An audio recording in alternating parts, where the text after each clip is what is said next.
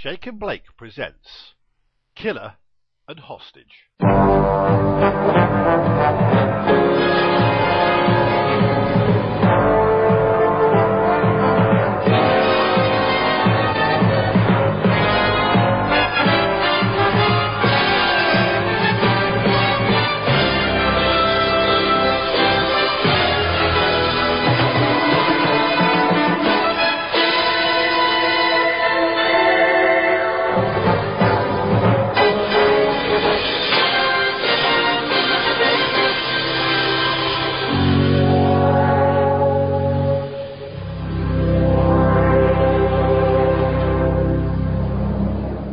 Hello, bafflingly loyal listeners, and welcome to another episode of Shake and Blake, the Blake 7 podcast that is brought to you by Earth2.net and GeekPlanetOnline.com. I'm one of your hosts, Dave Probert, and joining me for another two slices of the visual Battenberg, which is Blake 7, is Mr. Ian Wilson. The visual Battenberg. Yes. This is Blake Seven. Could you explain that metaphor, perhaps? Well, everyone likes a Battenberg. Okay. Fine. Carry on. How are you, sir? Uh, I'm I'm pretty good. Um, I've uh, seen a lot of my family these uh, past few weeks uh, because uh, a couple of weeks ago uh, my brother and sister were up here because uh, my brother was doing that glorified fun run, uh, the Great North Run. So uh, we got to reunite with uh, them for the first time in 13 months, uh, due due to my sister spending a good wodge of time in China. And then uh, my folks were up this past weekend, and we got to enjoy this beautiful Indian summer that uh, has now just faded away into nothingness. But uh, and, and ginger people don't really like sunny weather anyway. Oh, so, no.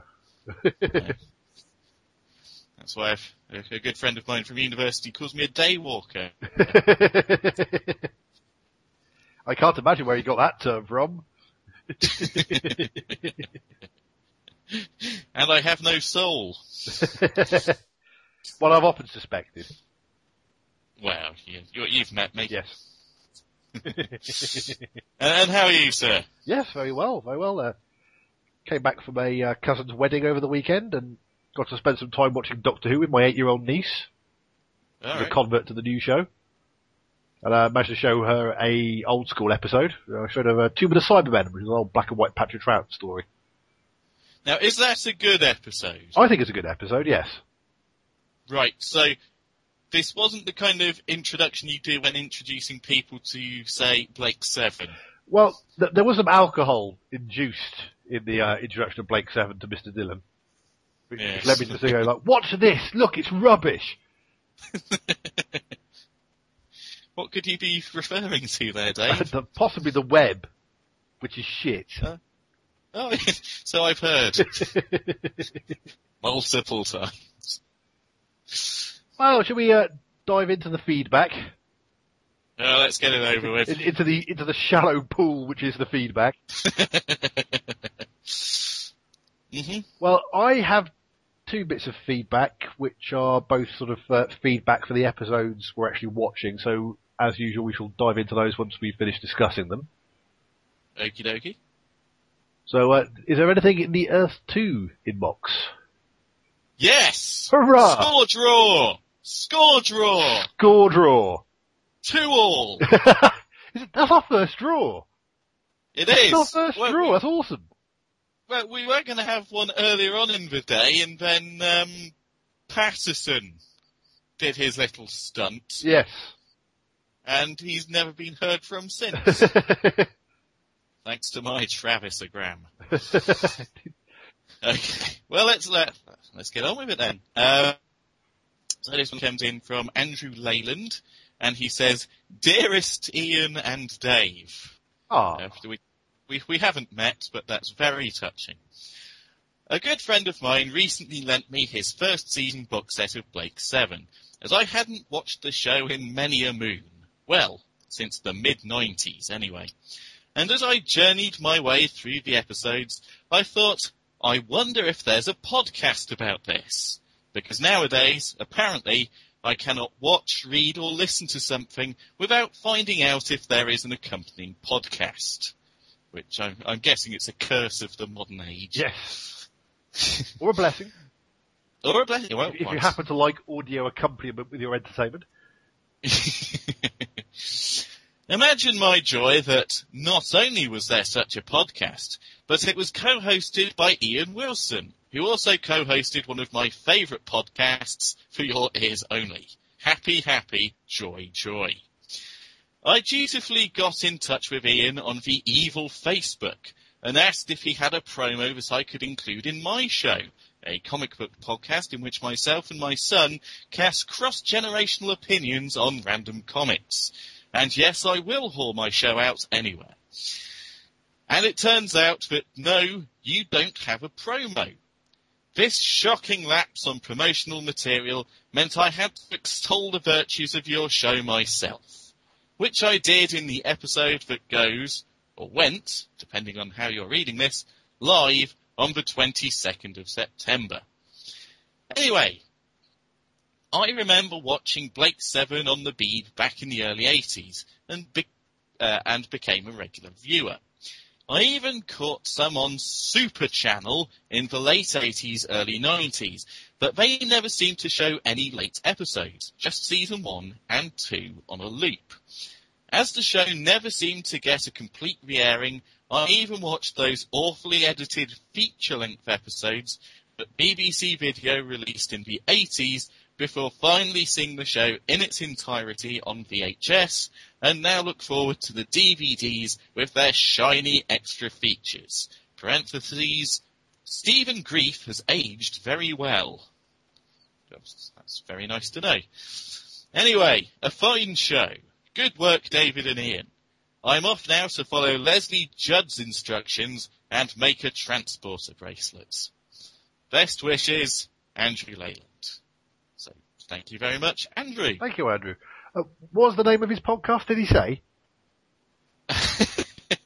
Ironically, no, he didn't. Well, that's a shocking lapse of promotion on your part, Mr. Leyland. Zing! uh, thankfully, uh, it is in the signature of his email. Uh, it is called the Hey Kids! exclamation point, uh, comics podcast, um, which you can find apparently on Podomatic at uh, apleyland.podomatic.com or there is a web page which is www.heykidscomics.webspace.virginmedia.com. Um, so yes, hopefully that will uh, gain you however many new listeners you think Shake and Blake actually has. Um, just on the point of his email, Yeah. uh, could, perhaps you could uh, clue me in a bit on these uh, so-called awfully edited feature-length episodes uh, on BBC Video. uh, basically, before they started releasing individual episodes, they put together, I think it was the first three or four episodes together, but they sort of edited it together in, into like a feature-length film, if you like. Right. I've not actually seen it myself, but I understand that uh, there are times where it's put together in a bit of a choppy way. Hmm. So it say with Doctor Who, they wouldn't bother like taking out the the bits in, you know, the, the titles of each individual episode of a story. They just run it the whole way through, as a guess. Yeah, uh, they they used to in the early days of Doctor Who videos actually. They would Uh-huh. they would just take out the episode breaks and they would do it as all one great big long story. But then a, a lot of the fans sort of complained that they wanted what sort of like the individual episode experience, so they started putting the episode breaks back in again. Ah. And then they'd be releasing the ones that they'd already put out, but with the episode breaks in. Fair enough. Right. Well, the other email, and thi- this might be a bit of a shock for you, Mr. Praywett. Um, it comes from Gillian. Co- no, uh, it comes from it comes from Mitchell McCann. Well, I I am aware of, of Mr. McCann's uh, duplicity. No, that- Uh, he, he- he has, he's emailed me some feedback on the episodes themselves, and he has fessed up to, uh, firing a message your way as well, but he said that you were quicker on the draw, so I, I have to respect that. He well, he he does address it. Okay. Uh, but admittedly, it's a, there's a PS at the end. Still, Guten Tag, Dave and Ian. Oh, we're going bilingual. well, quite. Uh, to clarify on the point regarding the teleport, uh, but we were a bit puzzled by in the, the previous episode. Oh yes. When when Vila and Avon are in the Forbidden Zone, the first time they get teleported up because their five minute timer ran out. Immediately after they are beamed away, the ground detonates. See attached poorly made GIF. I also attached a few other GIFs, which while maybe too large for the web, I'm guessing he means the internet rather Yes. than the web, which is shit. Um, uh, but are still entertaining. I wish Canada got a DVD release so I could make better images, but as it stands, the Internet Fairy works her magic well enough. A bientôt, Mitchell. P.S. I'm not sure if this counts towards the feedback numbers, as this was directly solicited and not in relation to the show. I shall continue to send feedback proper into the British Geek Planet Online. I don't really have anything against the American side, but to borrow a phrase, for the Commonwealth. Mitchell, where do you think I come from? You're a double agent, Wilson. I, I'm an ambassador. There's a subtle difference. yeah, you, you and Lord Haw. Just eating Ferrero Rocher. And yes, he uh, Mitchell has uh, sent four gifts um, to to this, and what I shall do is that uh, when the episode goes up, uh, for the forum this is made for this episode of Shake It, what's we up to now? Ten? Uh, something like that. I think this is episode 11. Put you on the spot. Um, okay, so when uh, that forum thread uh, comes up on the FT forums, I shall uh, post, uh, as- assuming the size is all uh, I shall uh, post them in uh, the forum thread. Excellent. So that is my two. I'm, I'm not going to count Mitchell's sly attempt of trying to get out of this counting. No, no, I, I, I. I fully endorse it as two. I'm not looking to take that away from you, sir. Good, good. I just want to be treading water at this stage. That's fine. uh, yep, so that's all from me. Okay, so uh, the point's taken about the uh, the teleporting just as the thing explodes. But then, Oh, yeah. I suppose they, they are teleported up because their time is out, and I suppose that could well have been due to Blake's research that he doesn't know exactly what the defences are in the Forbidden Zone, but he knows that usually within about say five minutes that it would kick in. Well, am I right in thinking that um, Avon kind of uh, tested out a danger zone and timed it before he and Miller actually started walking through it? It was something like that, yeah. Because they, they which- cut it and they sort of saw how it prepared, and Yeah, yeah, that's right. So I'm guessing Avon took a calculated risk. well, that's the sort of thing Avon usually does. Well, indeed, indeed. Well, that's the feedback done. Shall we uh, plough on into, into our first episode? By all means. All right, the TP crystal is part of the A-line converter, is that right? Yeah. Then it will have to break down. Huh?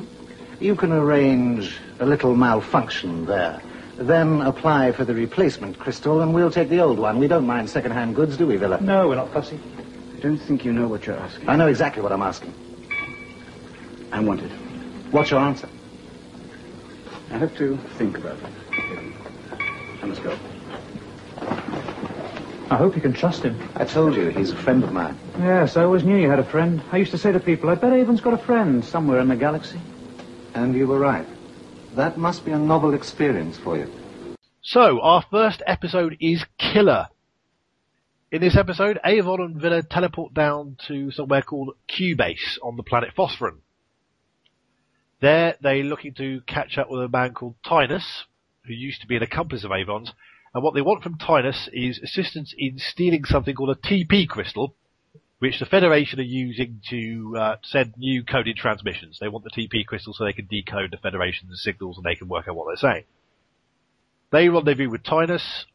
Uh, Tynus is an old, um, old accomplice of Avon's when he was committing fraud, but uh, Avon kept quiet about Tynus being involved, and he uses this to basically sort of coax and strong arm Tynus into assisting them. Do you think that might be what led to um, Avon's arrest and why he ended up on the London?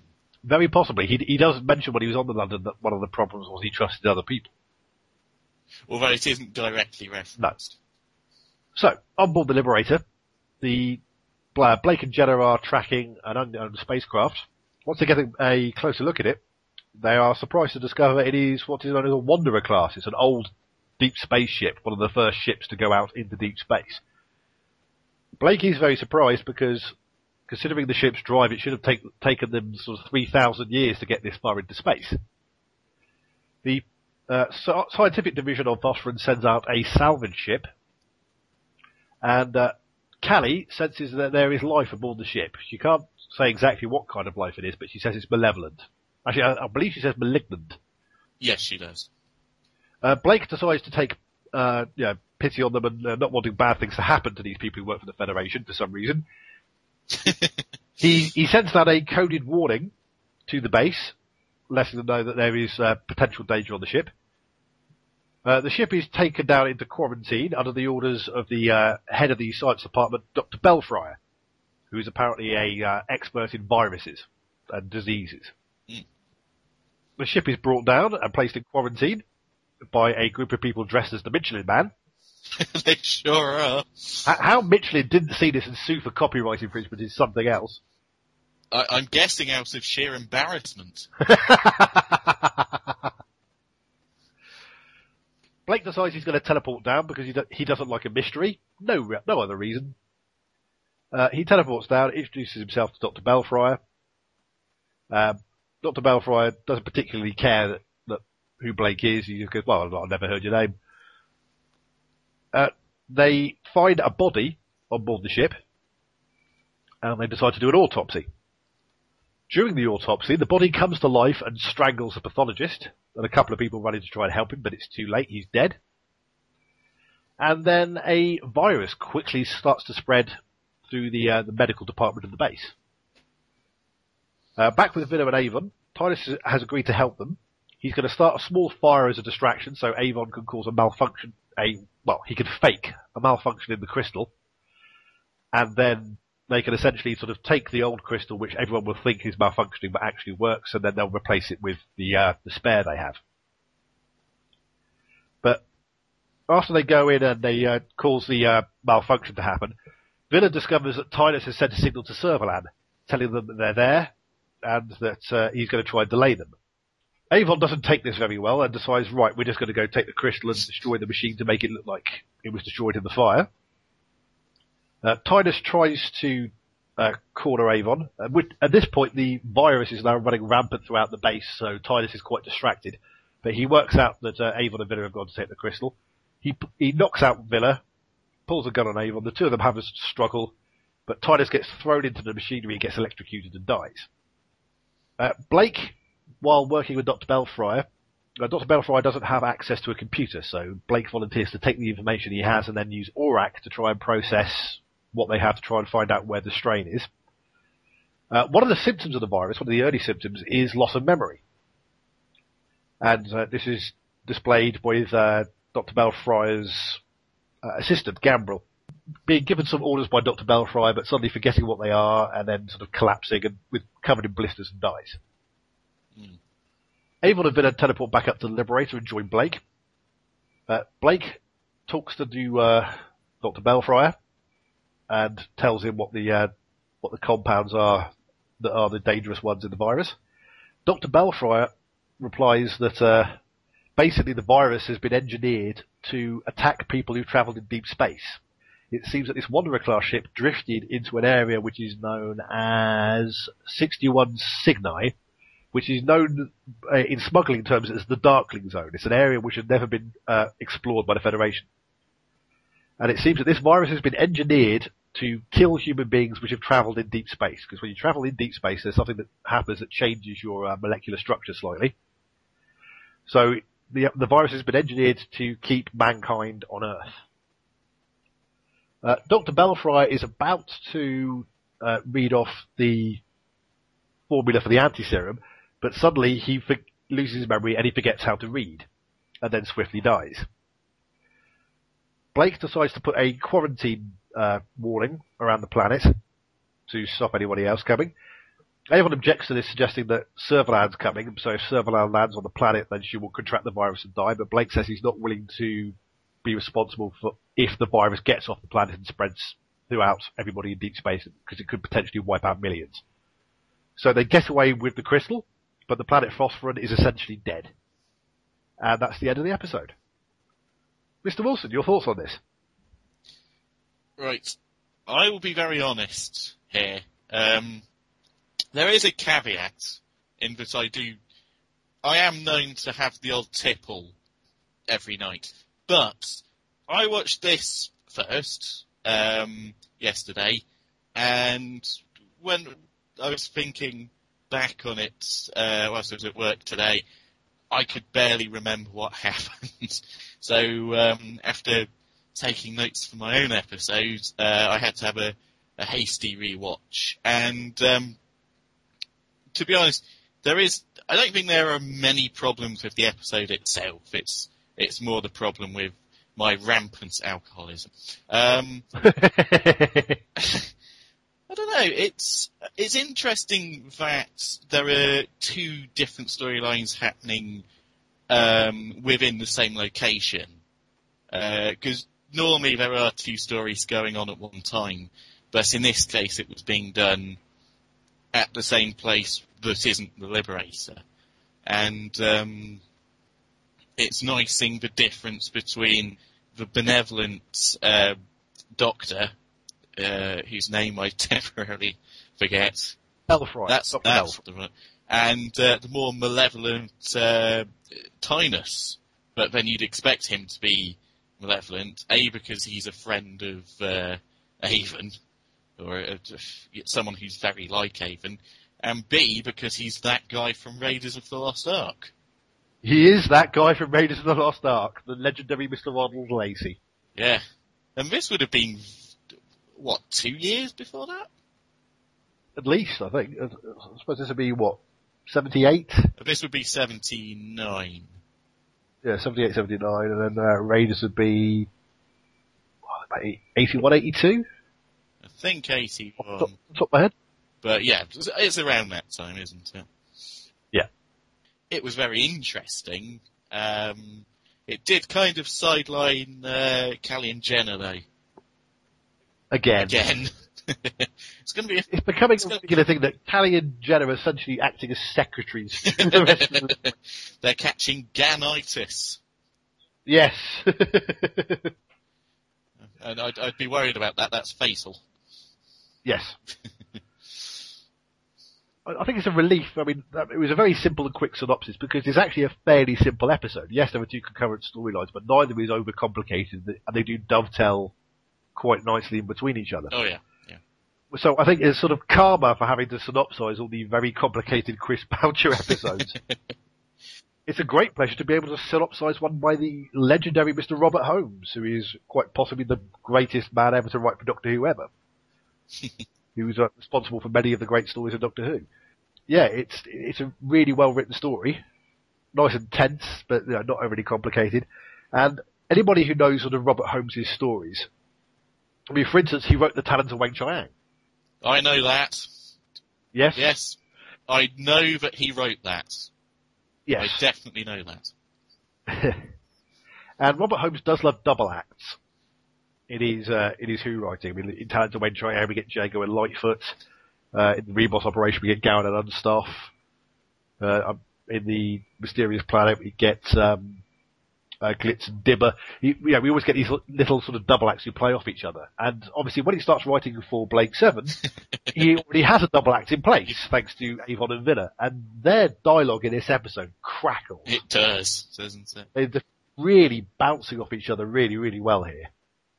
And you can see that um, Paul Darrow and Michael Keating are really sort of grasping the stick with both hands at the opportunity to to, to play this kind of dialogue as well. Mm.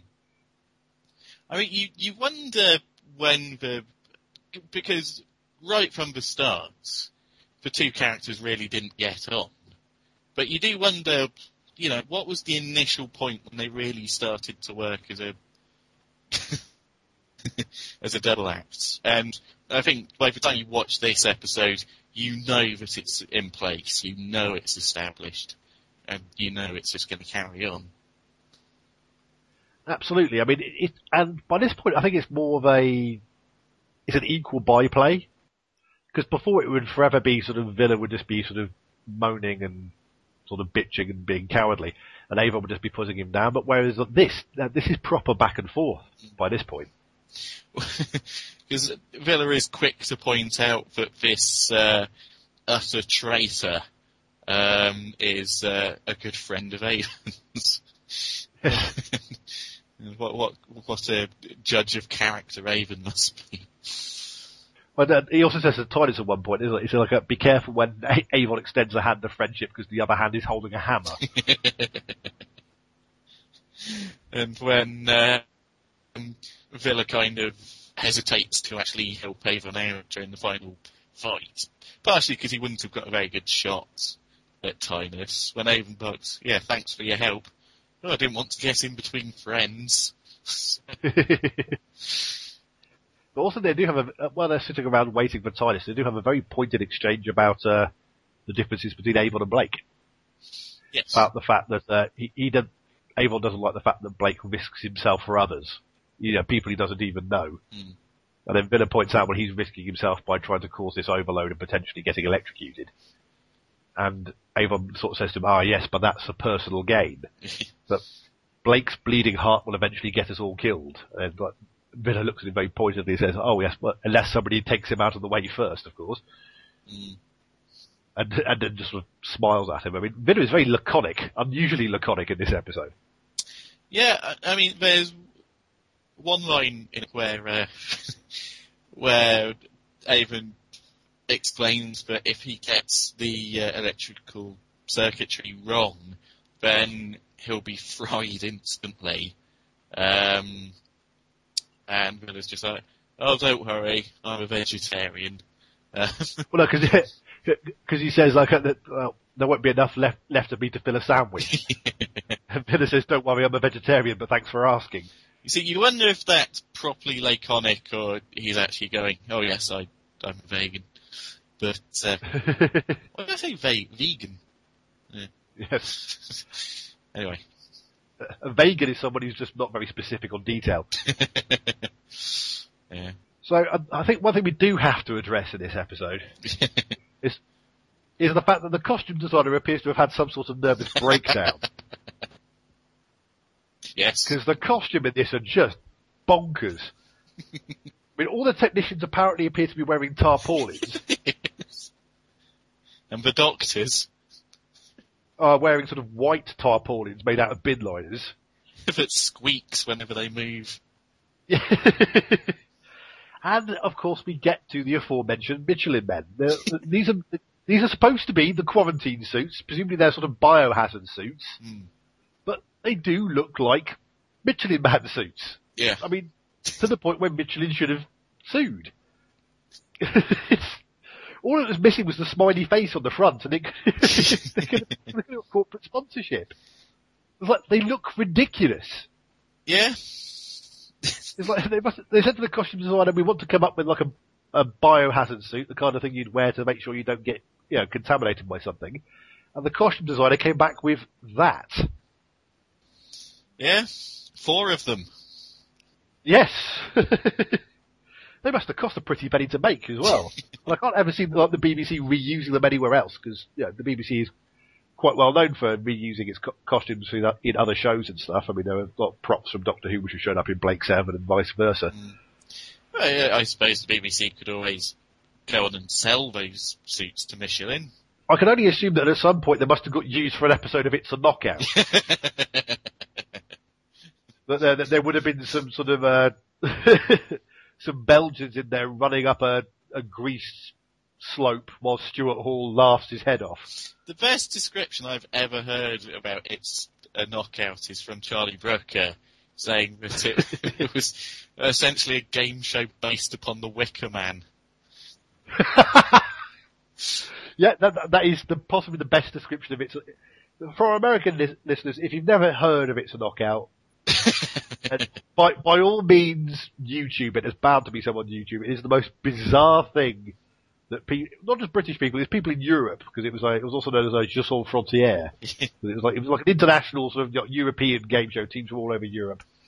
Dressed up in ridiculously huge costumes, running silly races where people fell in water. Don't forget the royal family. And, and yes, there was one episode where the royal family, the royal family of this nation, participated. Not the Queen, I hate Oh to yeah, not, not, not the lots of space important royals. But, but certainly the heir to the throne took part. Yeah. I only hope they replay that on his coronation day. Oh, wouldn't that be brilliant? Maybe that should be part of his coronation. And here comes Prince Charles in his, in his gigantic axeman's costume as he stumps up the mall. Oh, he's fallen over. Probably It's by the way, David. Dixon and Stuart Hall. Yeah. this is a dream team. Good God.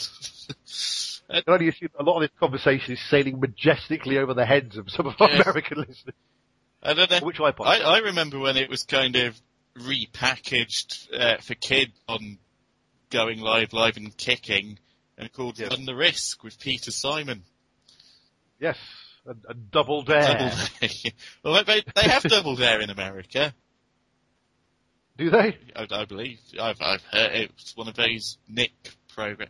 You know, it had guns in it, so Yes. Yeah. Yes.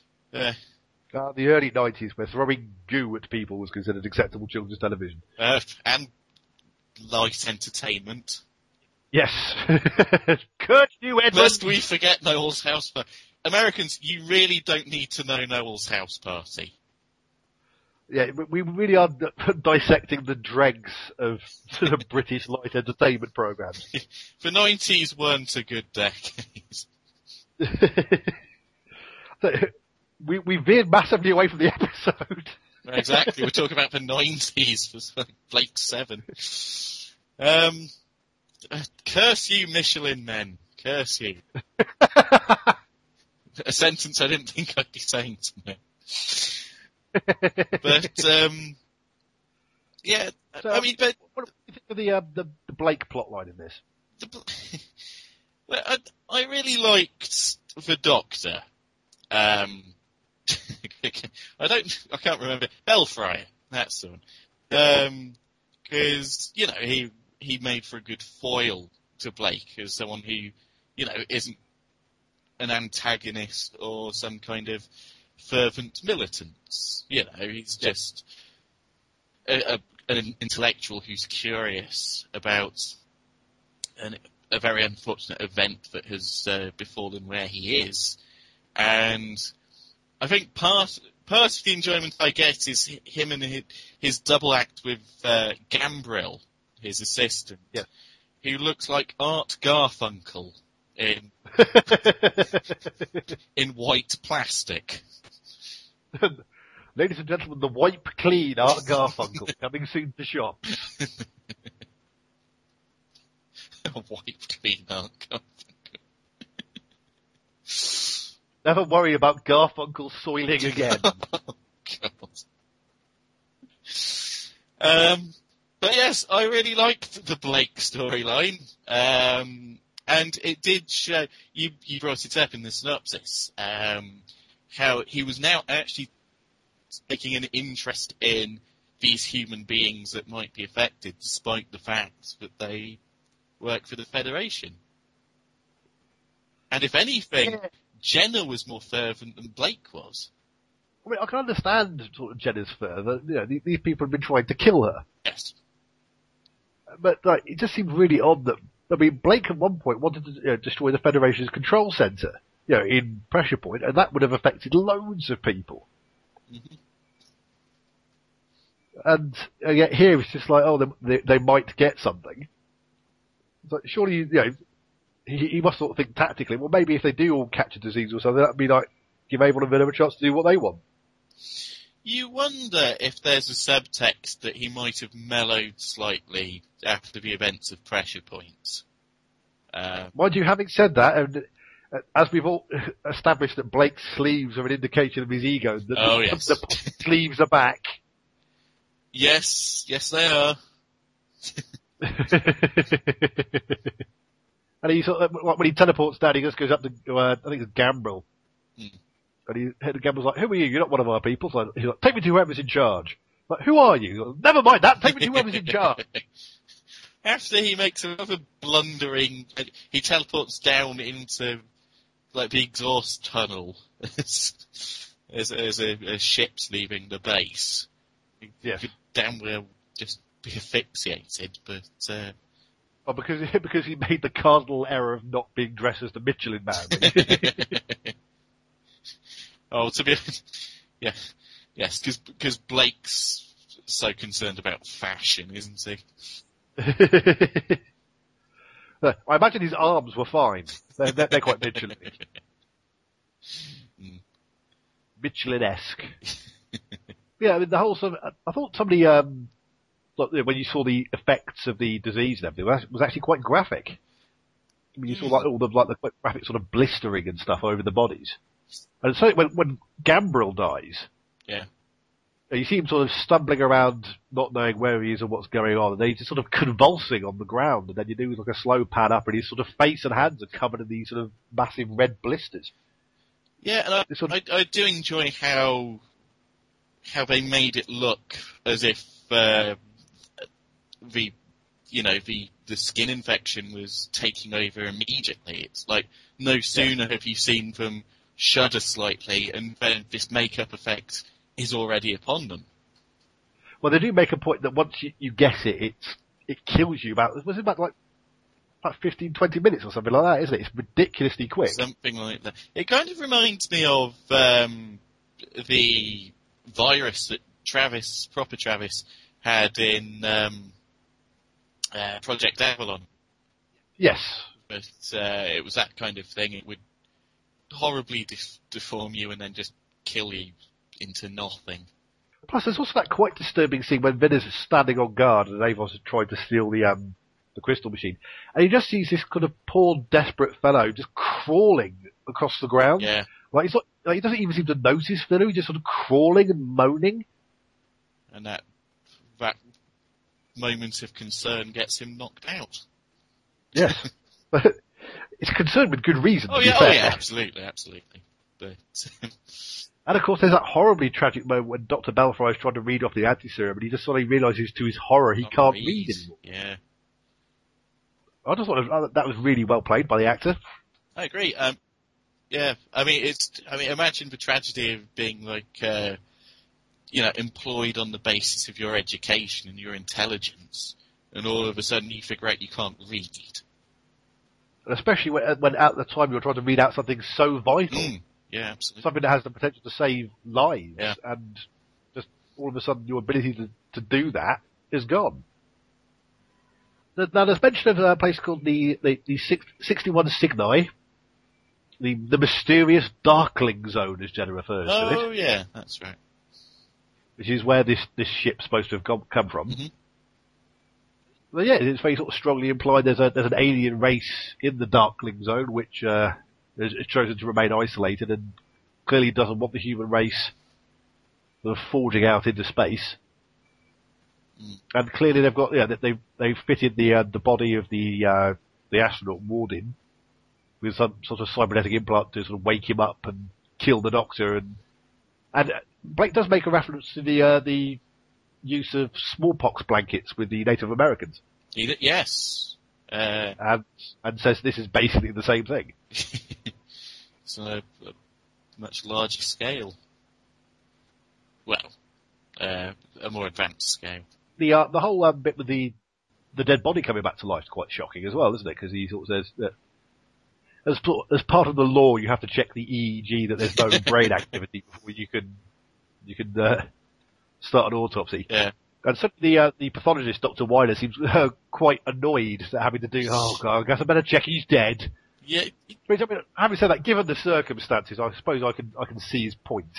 he didn't. There's a, like he looks pretty dead to me. Yeah, he did come across as a bit combative throughout.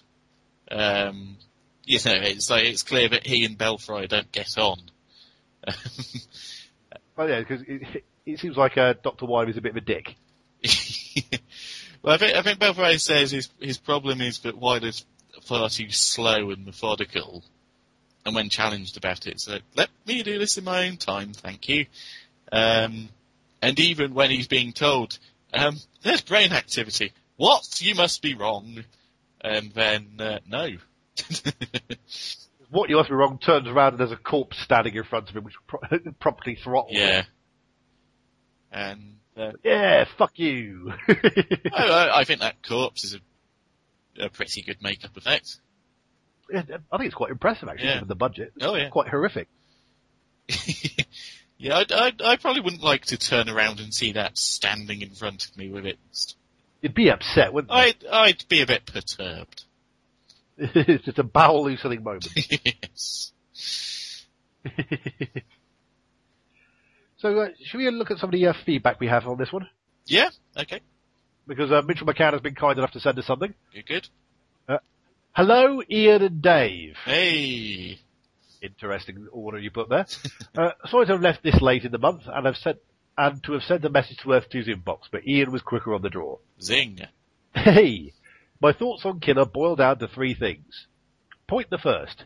Dear God in heaven, they're wearing upholstered ponchos. sure are. Point the second. The medic who was the doctor's second in command looked a bit too much like the silent half of Penn and Teller. I kept expecting him to pull out a dove from his sleeve and mug to the camera.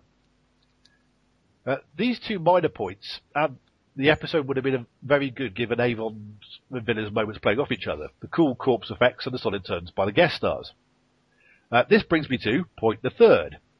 The doctor is about to read off the formula for the anti-serum when Blake interrupts him. Dick move on a capital level.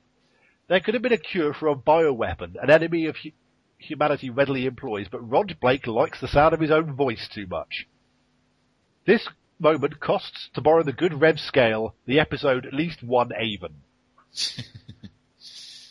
He does have a point there, because uh, Dr. Bellfriar is uh, talking about you know, where the virus has come from, and, and then Blake does interrupt him before he starts reading out the formula for the anti-serum. And if, if Blake had shut up, he may well have gotten the formula out before he realised he couldn't read. Yeah. Um, I mean, that's, that's the sort of thing you, you can only say in hindsight, really. True, but then having said that, he, uh, he's saying, "All right, I've got the I've got the formula for the anti-serum here," and Blake's like, "Ah, yes, but no, no, no, shut up! He's got the formula for the anti-serum. What is that? Shut up! Sorry. Stop talking!"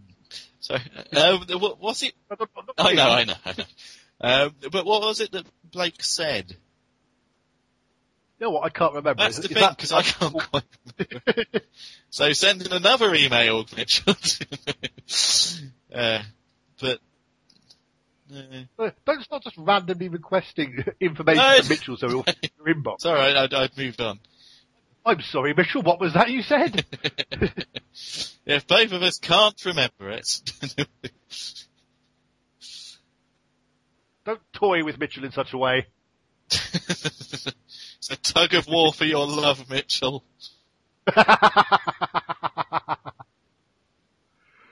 It's like a geeky ver- version of Kramer versus Kramer. Okay then, tugs of love aside, shall we uh, move on to the next episode?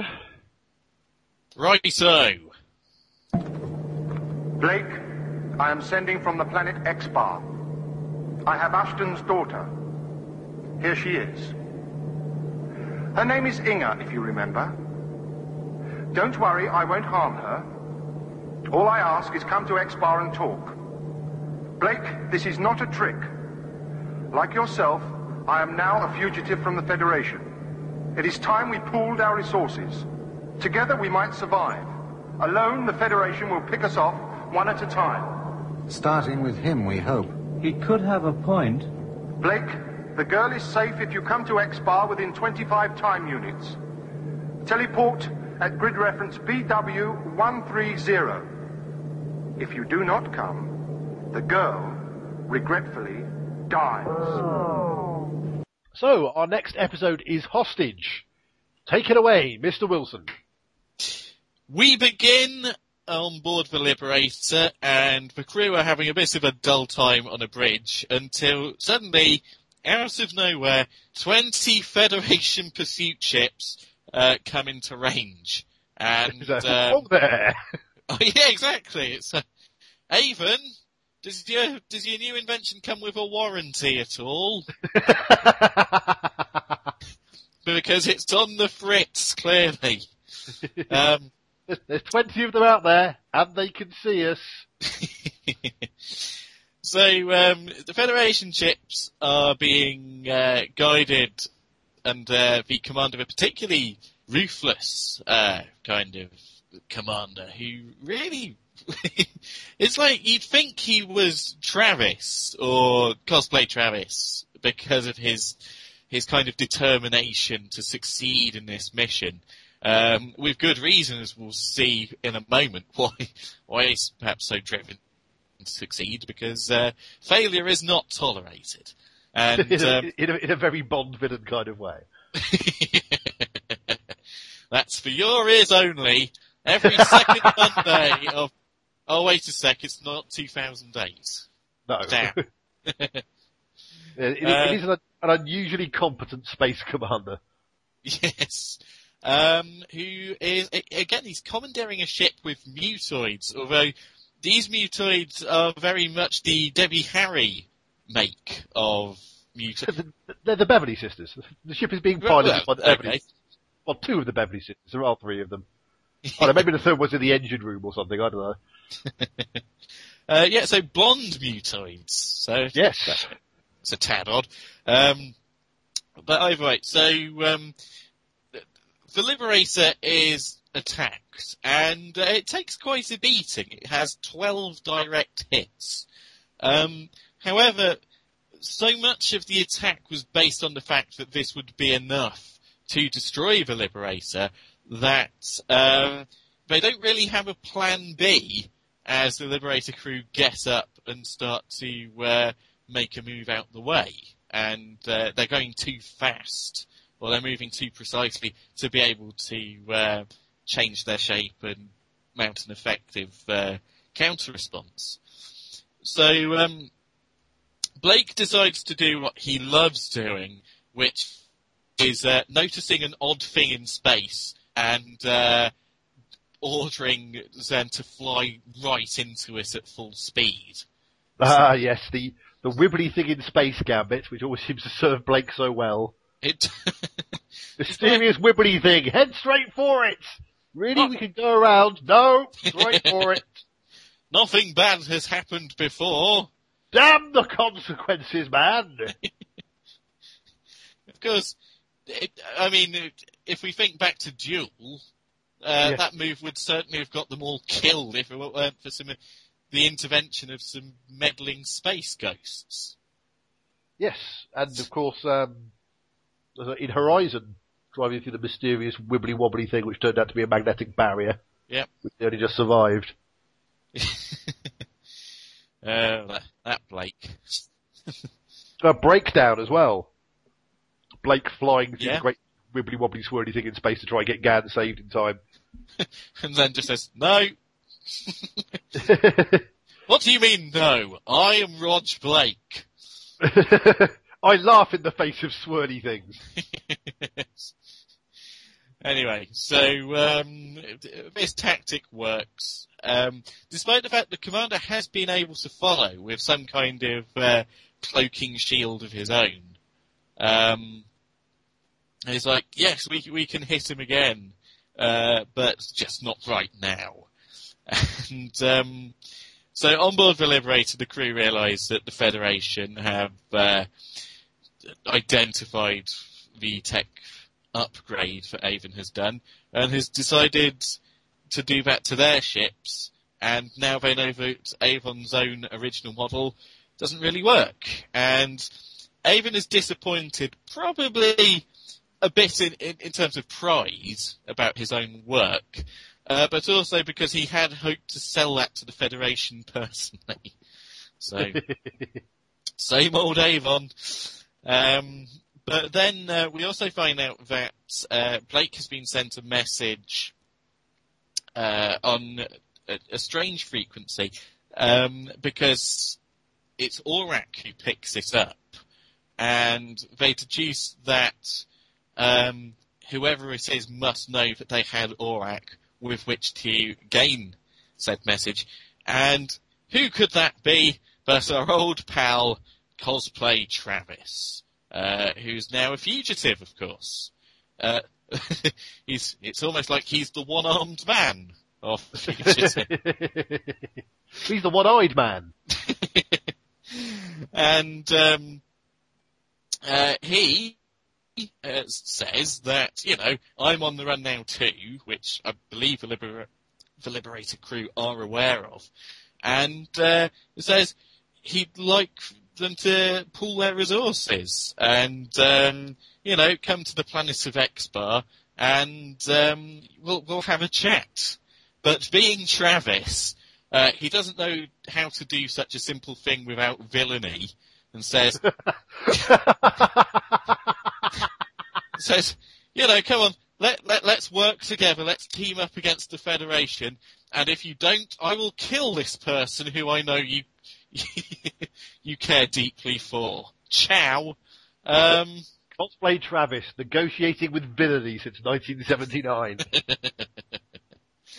um, yes, he has a hostage, uh, a female, uh, I don't know, 20 something woman as uh, his hostage, and um, Blake identifies her as Inga, um, who is someone, in his own words, meant a great deal to him once, and when pressed, um, it's not actually an old girlfriend, but uh, she is the daughter of Blake's father's brother, which is a roundabout way of saying Blake's cousin. Uh, uh, and the daughter of. Uh, I was going to say, we'll find out why he's deliberately tried to diss her later on. Indeed. Indeed. Uh, and that she's merely the daughter of my father's brother. I don't know what you're making so much fuss about. My father's brother Ushton, um, who was meant to be uh, imprisoned on the planet because Exbar's a, a former penal planet, um, but then the Federation kind of moved on. Uh, but but now they're back. So with regards to um, Travis's villainous message of villainy, uh, Vila of course thinks, oh, so he's changed hearts. Let's trust him, and um, Avon gives him both a withering look and a withering put down um, because uh, he he knows it's a trap, and Blake thinks obviously that that's more than likely, but uh, because uh, this daughter of the brother of his father uh, is so important to him, that um, that's the reason why he, he's going to go. And Avon puts his foot down, saying, "No, it's an unacceptable risk." Um, but ultimately, he doesn't call the shots. Um, so uh, the Liberator flies out to towards Exbar. And as this is going on, uh, we meet back up with Servalan, who hasn't been captured by Travis or done, or, or seemingly came away from the end of uh, what was that episode? Trial.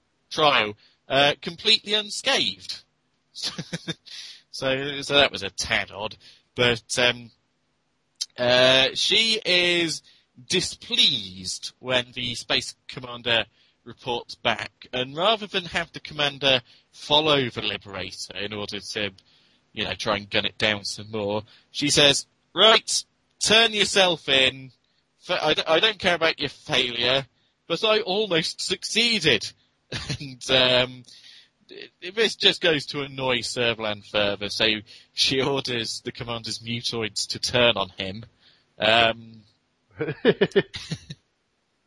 so, so there we go. Um, and um, she's just about to entertain a uh, councillor of the Federation uh, when she is told that a message has been sent to her um, directly to her, and it's not on a channel that's really recognised.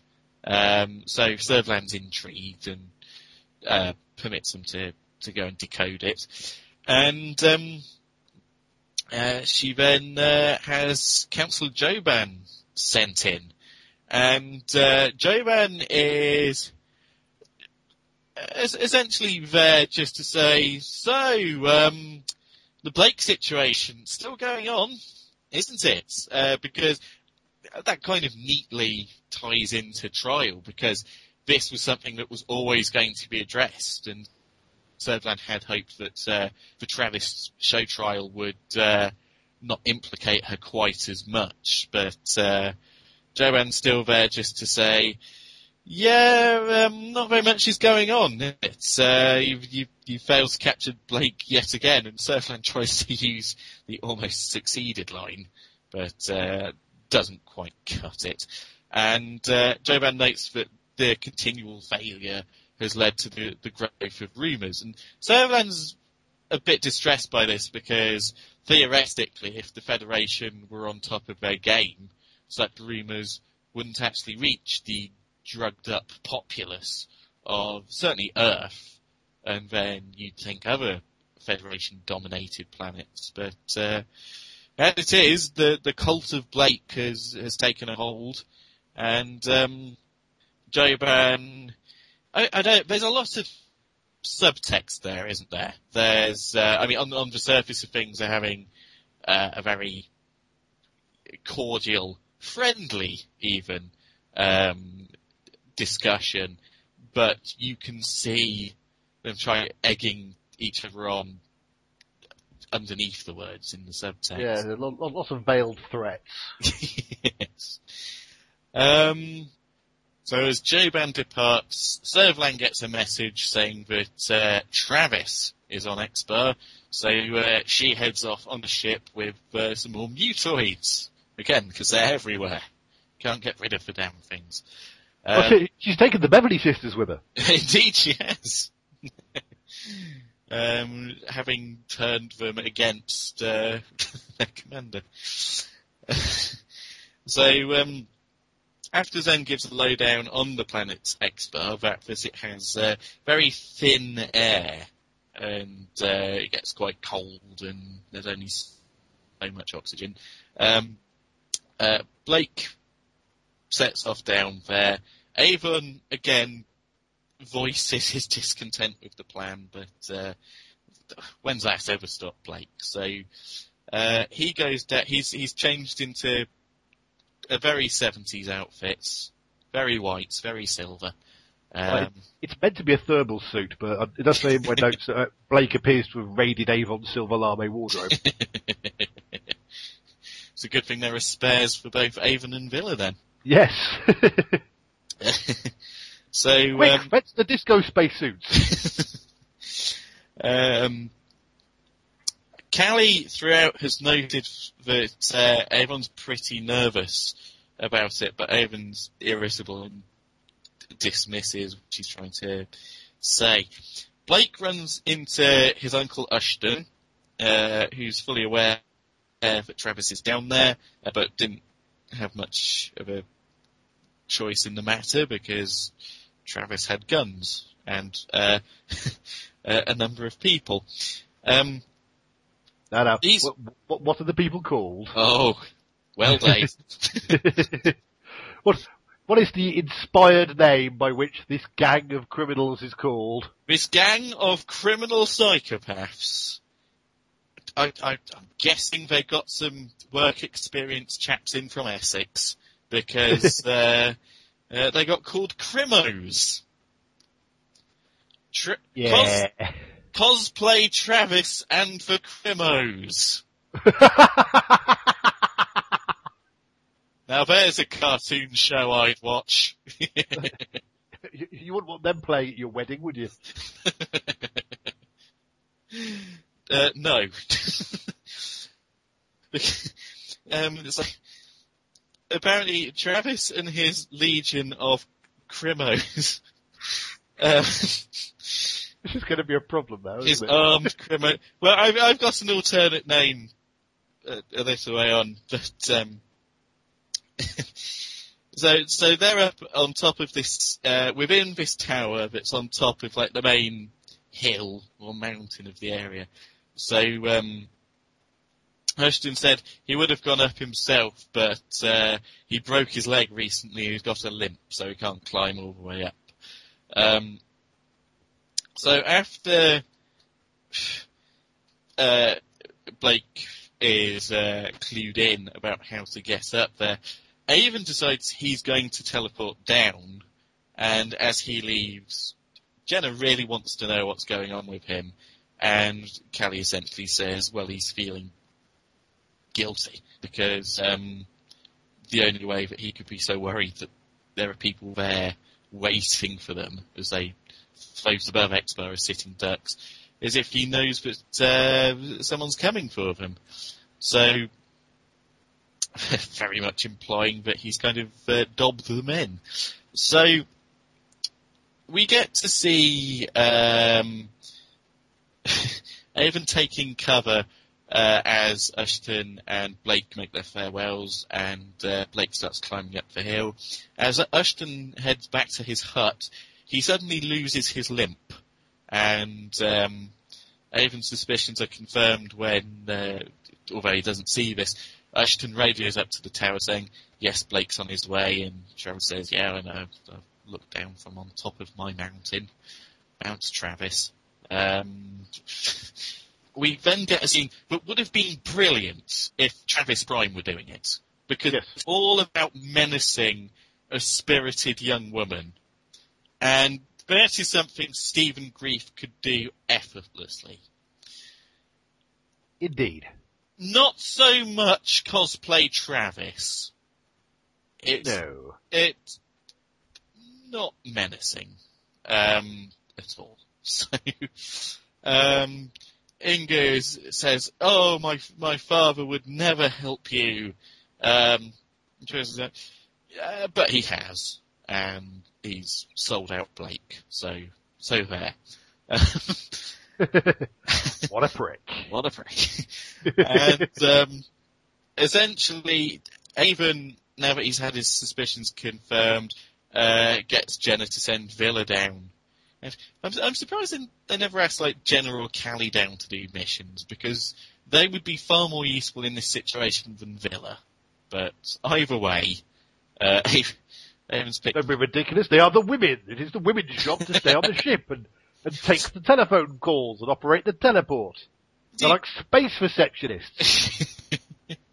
when I was growing up, a series of books that I had as a, a kind of hand-me-down were Enid Blyton's Secret Seven books. Yes. And at the time, I couldn't see the overt racism uh, within them. Like, if they ever wanted to follow or shadow someone they suspected of being a criminal, they'd black up. You think back to it now and you're like, wow. Oh my god. Um, what I was acutely aware of though was the sexism. That if there were any operations that needed to go on at night time, it would always be the boys going and not the three girls. Who make up, you know, at least over 25% of the Secret Seven. Are you suggesting that the Secret Seven and Blake Seven are in some way? And S Club 7. My God, this is like the Da Vinci Code. seven brides for seven brothers. Oh, don't get me started on that. Uh, okay, okay. Lest you burst out into song. I, I, Uh, wa- I watched it for the first time though, uh, about a month or so ago, and my Really? God, it's, it's a rapey musical. that it is. That it is. the best musical ever about Stockholm Syndrome. That's what I called it the other day. Stockholm Syndrome, the musical. well, I hope you didn't. talk about bestiality as well. Oh, okay. let's get away from that disgusting film, Seven Brides for Seven Brothers. Then. Blake Seven's brides for seven. oh dear. Um, I've I've lost my train of thought. Um, all right, right. So Vila uh, beams down and uh, complains about the cold as Avon's trying to brief him about what's going on, and um, Avon starts up the the mountain uh, and, and tries to get in contact with uh, Blake. Blake, unfortunately, he gets to the top of the hill and then seems to get kicked down it by some kind of Sasquatch. Um, and then I found out it's not a Sasquatch, it's a Crimo. It's and at, at first glance you don't really get a, a good glance at it, but later on you see these crimos, uh, apart from the one with the most personality, all wear masks that are not unlike uh, the new Bane mask for the upcoming Dark Knight Rises. Indeed, I believe Christopher Nolan's a big fan of this episode. Christopher Nolan's main influences for the Dark Knight Rises. Late seven. Um, Although having said that, Chris Nolan's Blake Seven would be fucking amazing. oh, tell me about it. Oh, Christian Bale is Blake. That's all I'm saying. Cillian Murphy is Avon. Oh yes. Wow. Do some fantasy casting for it, folks. Write in Shaken Blake at earth2.net. Tom Hardy as Travis. I I don't know if he could dance properly.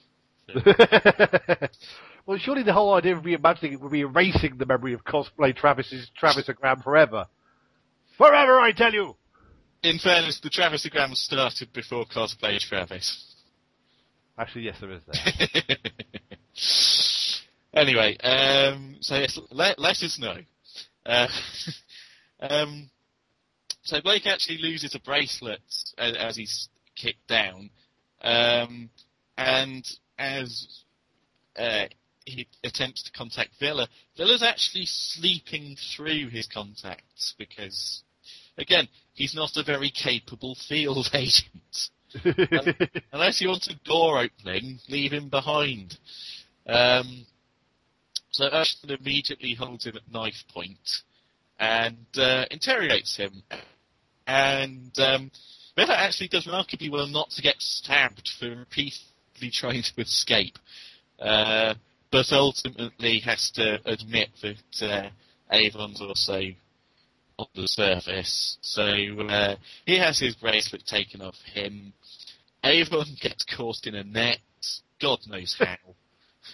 and and um, so he, he's dragged up by a crimo. Um, I can't believe I'm saying that word. God's sake. Yeah, as I sit here in my Burberry cap and my tracksuit.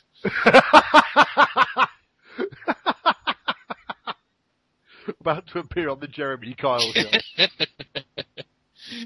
oh dear God. Um. Anyway, so uh, pretty much all of them have been cut because um, Blake, in a in a wonderful piece of slapstick comedy, uh, as soon as he gets up, steps onto a bear trap.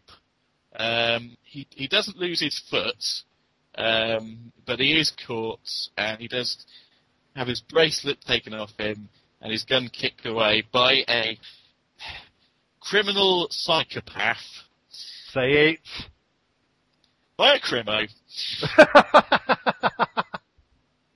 and yes, the, the the three marched up the mountain. Um, Blake and Travis have a, a, a, a sit down, and um, Ingrid doesn't want to hear about her father's betrayal, and um, eventually it's it's pretty much revealed to Inga as soon as uh, he he tells them that uh, Avon and Vila are on their way, and um, Travis lays out what uh, he wants because now that he's been hunted by uh, the Federation, he wants the only ship capable of evading uh, the Federation, that being the Liberator. And Blake says, "No, I need that to stop my own cat-handed attempts of getting caught by the Federation." Um, so Blake and Travis continue to chat casually as Inga beats up a Crimo and um, nearly escapes. Um, beaten up by girl. it's, Travis essentially says, uh, uh, "Oh, I bet you hate Ushton, don't you, for betraying you?" And it's like, "No, I'd kill him. I would. Me, cosplay Travis." Um, and Travis says, uh, Blake says, "Yeah, well, that's the difference between us, Travis." And um, Travis loses his cool and nearly slaps him one. Uh, yep, So he could probably go for a backhand pimp slap, isn't he? yeah. Uh, is it with his bionic arm or is it with his normal he- one? It's his regular arm. It is his regular, yeah. Hey, he's not, going to use his ring hand. I'm not going anywhere near his ring hand. And the Spirit of Johnny Backhand Vegas. Which so if you haven't filmed zombies, zombies, zombies will mean absolutely nothing to you. you could mention half the films out there and it would mean nothing to me. Trust me, the amount of people who've seen zombies, zombies, zombies, which you can probably count on the fingers of one hand. Yes. But there is a fantastic character in it called Johnny Backhand Vegas, who is a pimp who back back slaps people with the, the rings on his hand. Why he's known as Johnny Backhand Vegas, and there was an awesome moment where he backhand slaps zombies, Okay. now, which is it has to be seen to be believed. it, uh, I- I'll check it out on YouTube when I'm finished. See that you do, sir. See if I do. So, um, so Blake's held in a cell. Um, uh, on board uh, the Liberator, Cally wants to go down because she'd be useful, but uh, Jenna surmises what Travis wants, and that them being on board means that he can't have control of the Liberator. Um, so Cally decides to uh, get back into uh, you know, shadow mode. Like, right, I'm going to get the blasters. And she's like, why? For blasting. Like, you can't go down there. We're receptionists. We can't take proactive action. um, well, it's, it's, don't worry, she doesn't do anything else. um, so Ushton reunites with uh, his daughter. Travis smirks and uh, ultimately says, "Right, well, they're going to betray them." And Ushton's su- utterly surprised that Travis would do such a thing. Um, um, so Blake, Avon, and Vila are all held in uh, this one cell. And then, it's, it's slightly curiously, Travis asks Ushton which of the three he reckons is the weakest. you are sort of sitting there going, what? Ushton's going, hang on a minute, you've been following these guys for two series, you don't know who the weakest ones I've known, like, I haven't even met all three of them. Like, Ushton hasn't met Avon, so how can he possibly have an opinion? And, you know, Travis full well knows what Blake's capable of. Avon blew his damn arm off, whilst admittedly aiming for his head. Um, and Vila, he must at least have some kind of file on, if he's been so absorbed in pursuing the Liberator crew. So once he hears Vila's name, it's like, right, Vila, out you come. And um, essentially threatens him at hand point uh, to to explain what uh, Crimo um, Molok needs to do in order to teleport and what word to say, whilst um, starving the cell oxygen with uh, Blake and Avon in. And um, Vila genuinely fearful for his life because ultimately Travis would blow his head off. Um, just yells the word teleport. And um, Jenna, Jenna does sense that he's in trouble, but um, doesn't anticipate what kind of trouble because Molok uh, being straight up uh, with his gun trained on her, and uh, with Cally, who doesn't bring in any blasters at all. it sounds like she just went for a walk. exactly. It's like, oh, Jenna's right. I shouldn't be useful. Should- Being a fly-by-night girl, she forgot what she was going to get halfway to the bridge. so she, she's come back to the teleport room to ask Jenna what she was doing. There we go. So, Women. who needs them? Cally does try and suck Molok out, but basically, you know, if you if you shoot one of us, you know, we won't be able to operate the, the ship properly.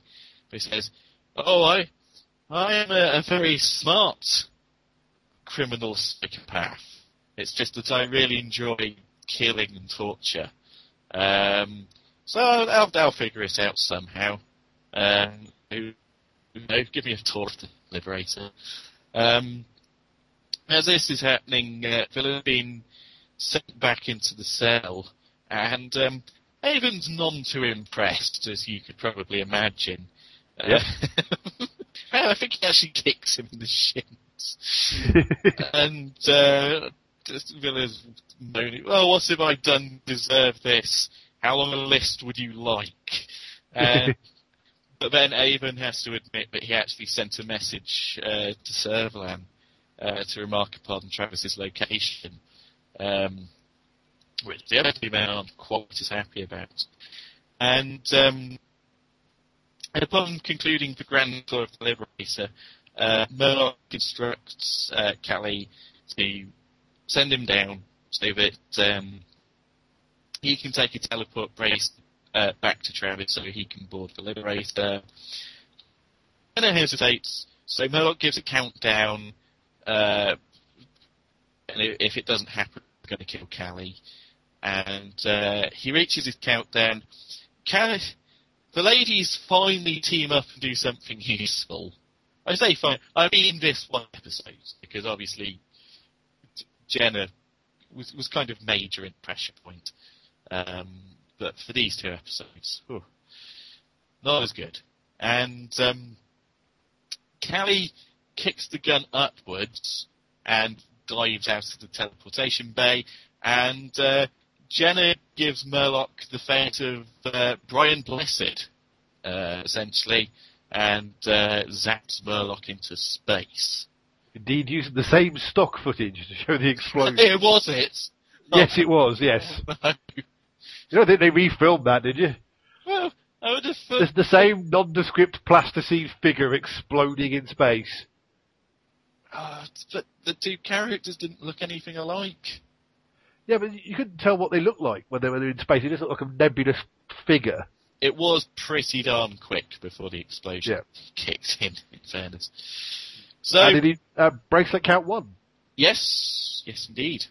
If your secretaries have no time to rest upon their laurels, uh, because Zen notes an approaching ship, uh, which we know to be Servalan, and because it'll take maybe 12 minutes for her to be in range, uh, Jenna doesn't know if it's a single ship that's trained on the Liberator or whether it's the first of a flotilla of many ships. So um, she doesn't want to risk going down and rescuing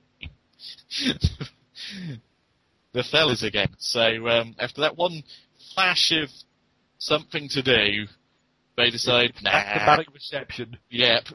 Get the Sudoku out. Jenna Stannis, space receptionist. Hello, you've reached the Liberator. Jenna speaking. How can I help? Jenna is obviously the, the first to complain of the oxygen de- deprivation in the cell, despite the fact that Blake and Avon have been in there longer. And um, suddenly, Ushton turns face, to use wrestling parlance, and um, distracts the Crimos uh, by saying, Hey, my daughter you haven't been guarding, she's just escaped. and you wonder why she hasn't been casted at all. Um, so essentially, they run off. Uh, I, I, I think Ushton simply just shuts the door on them and then um, knocks out Travis. Because that's why cosplay Travis is an idiot. Um, the point where I should just like throw him down the hill. Travis, that would never happen with Travis Prime. Cosplay Travis gets the shit kicked out of him by an old man who looks like Grizzly Adams. Oh, oh, there's more to come. As, Yes. as, as well you know. Well. Oh yes. So, in a nutshell, um, Ushton and Inga free Blake Avon and Vila, and uh, Ushton says, "Right, come on, lads, let's finish the job." Uh, Vila's complaining too much of pins and needles, so Inga stays with him, and um, the old Grizzly Ushton and Blake and Avon decide to, to go and wreak havoc.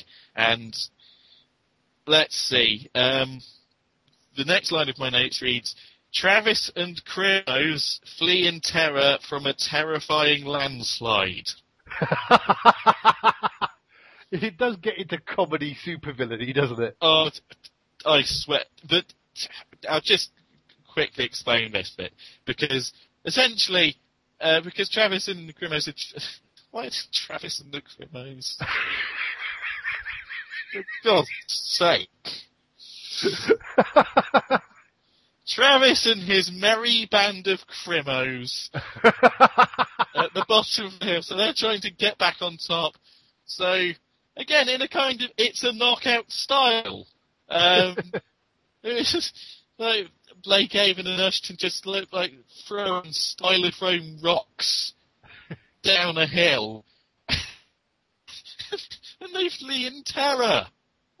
There's five polystyrene rocks come towards them at like a really, really slowly. and one of them's Run away, Crimos! one of them's actually killed by the head.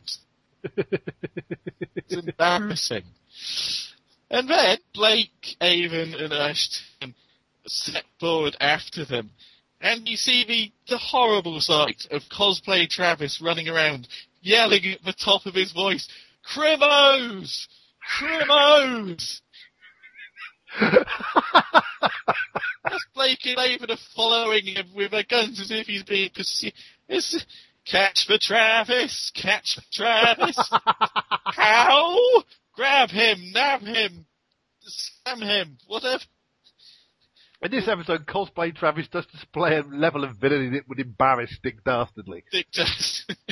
and his smirking Murloc Muttley.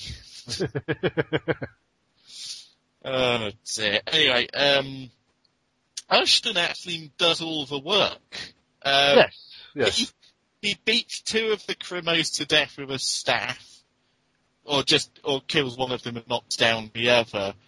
Um, punches one off a cliff, uh, as, as he falls, he transforms into a mannequin. So that's a, a, it's a, ma- a magical punch. And, um, then he's set upon by the final Crimo, who I think just kills off screen. And then Blake and Avon and Cosplay Travis are playing their uh, kind of ambush shoot 'em up kind of. Travis is hiding in one bush, Blake and Avon are hiding in an entirely different bush, and they're both firing randomly at bushes. Yep. while an old man with a stick is laying waste to an army of criminal psychopaths. Somehow, well, I, I, I, I say somehow, um, Travis actually manages to turn the tables because Avon gets hit in the arm. Blake rushes to try and defend him, but it, uh, that means that he's now at uh, Travis's mercy. Again, you know, oh, cosplay Travis, he's he's he's won the day, and you think, finally, his character has been redeemed slightly in this Looney Tunes of an episode. There's only one way he could possibly be made to be looking like, like an idiot now. That's when the old man throws a net over him. Essentially, all, the villains are defeated, and Avon says, Right, so it's time to kill Travis, yes? And Blake says, no, if Servalan's on her way, then let's let's leave Travis for him to deal with. and if you're not pounding your head into the desk as you as you read that, uh, then there we go. Blake is just not going to kill Travis. it's, it's it's not in his DNA. So um, so they go up to the very top of. Uh, they go back to the tower. They must. They spend like another hour climbing up the hill uh, to regroup. Blake makes contact with um, the Liberator, and Jen says, "Oh, Blake, you're all right." Uh, to which Blake suavely goes, "Yes, yes, I am." Um, and Jen notes, "Oh, you've only got 12 minutes uh, before Servalan moves in." Well, we'd better get a move on then, hadn't we? Uh, he says, uh, bring some teleport braces down for Ushton and Inga. And then Inga shows the same kind of fervency that Blake really admires. And uh, so just as Jenna beams down, he goes up and he snogs his cousin. Yeah. And we, we can get back to that in the analysis part, but just just to finish off, Travis is wandering around the planet pretty grumpy.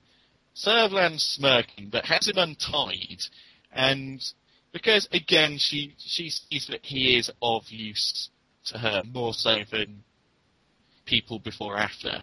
The man who's got beaten up by an old man and captured in a net with his band of crimos is far more useful to her than the competent space commander he got within a hair's breadth of capturing Blake. Well, the thing is, to, didn't see any of that.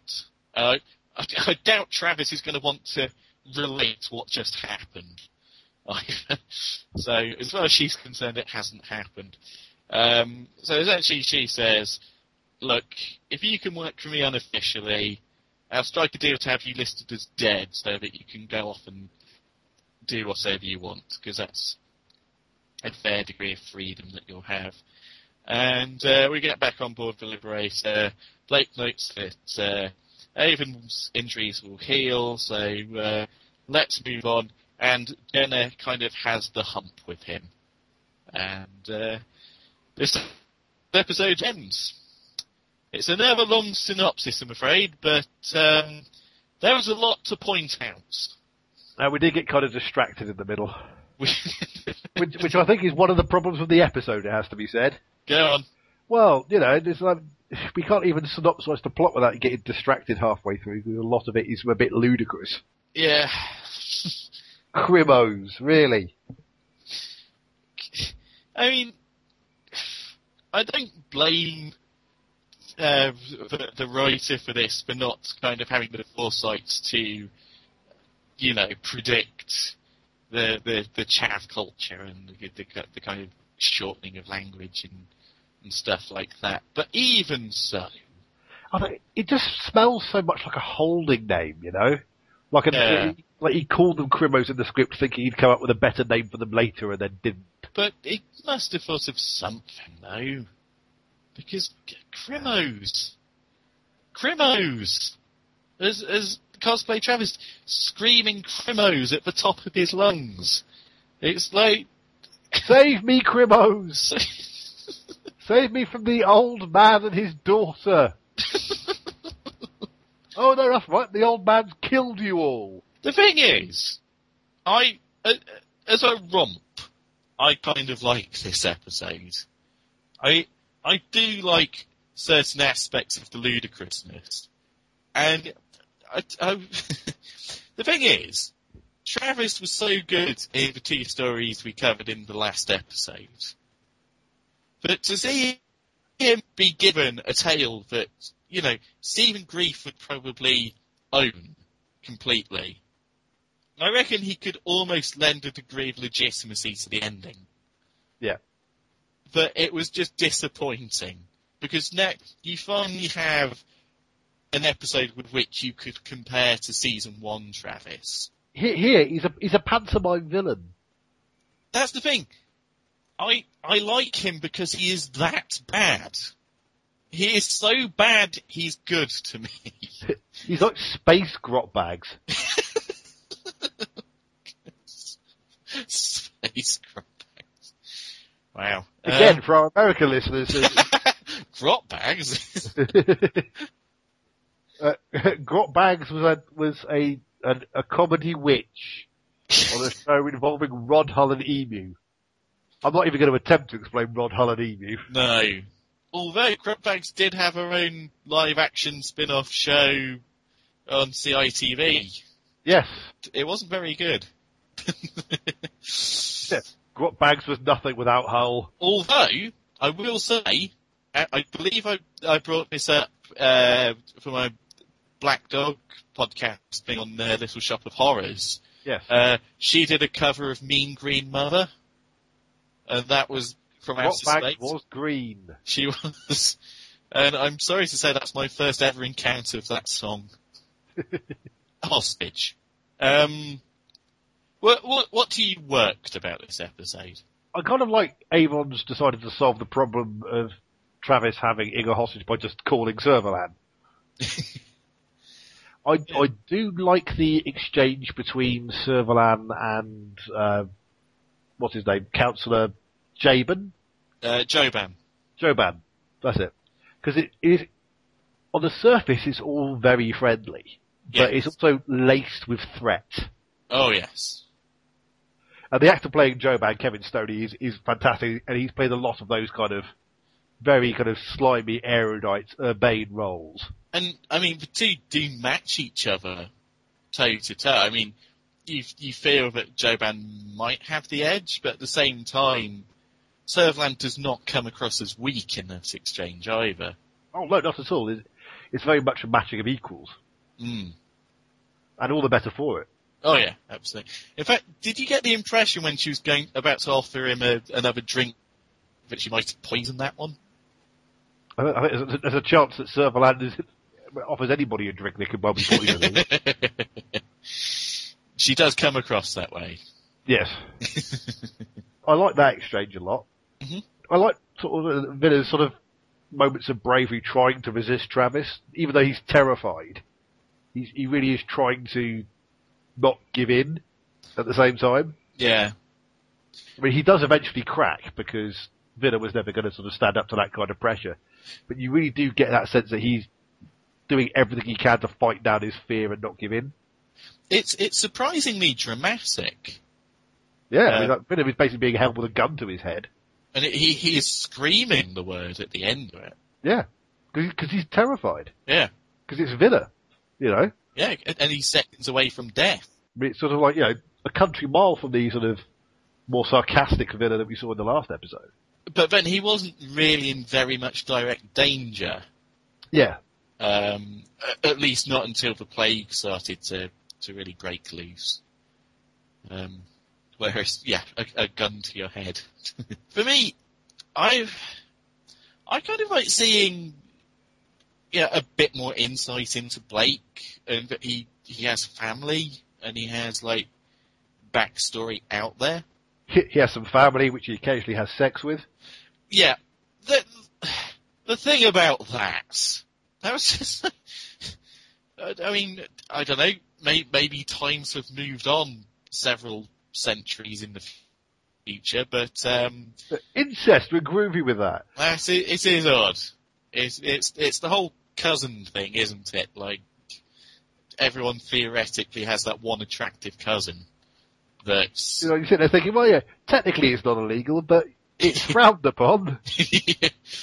so what if we have the same grandparents? It's, it's ugh, ugh. but I, I mean, it's just like, I mean, perhaps you wonder what what Blake means when I said, "Oh, she meant a great deal to me once," because it's established that he was pretty young the last time he was there, Yeah. last time he saw her.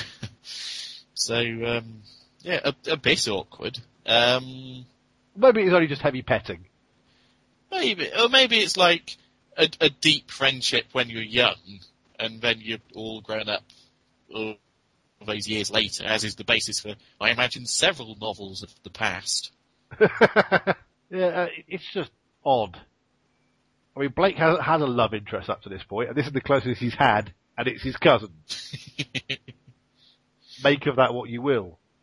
And now that um, Gan died, this is like the only kind of romantic liaison we've seen of the Liberator crew. Yes. And, and it's incest. Yes. I mean, Wonderful.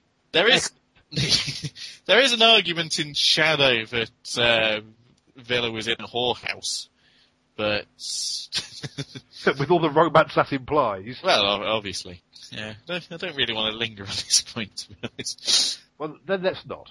No, I think. I mean, I like that Servalan. I mean, uh, she was kind of restricted to three scenes. Yeah. I think in all of them she was pretty good, rather than. You know, you can have too much of a good thing. I mean, but I think there are some episodes where Servalan. I mean, her presence throughout is is kind of odd. The fact that she goes on so many physical missions herself and puts herself in certain danger, or Yeah. bows to the the whims of Travis at, at certain points. In this one, she has three scenes. One where she has to mit, uh, match wits with a superior.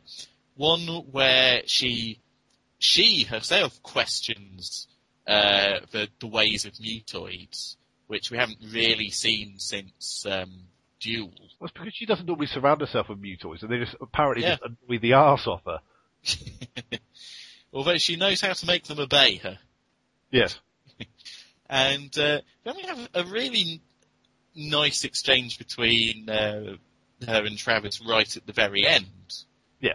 And I really like what they did there because if he was simply recaptured, then it would be trial all over again. He'd escape and it would just return to the status quo at the very beginning of the episode. So Yeah. I did like the progression with that.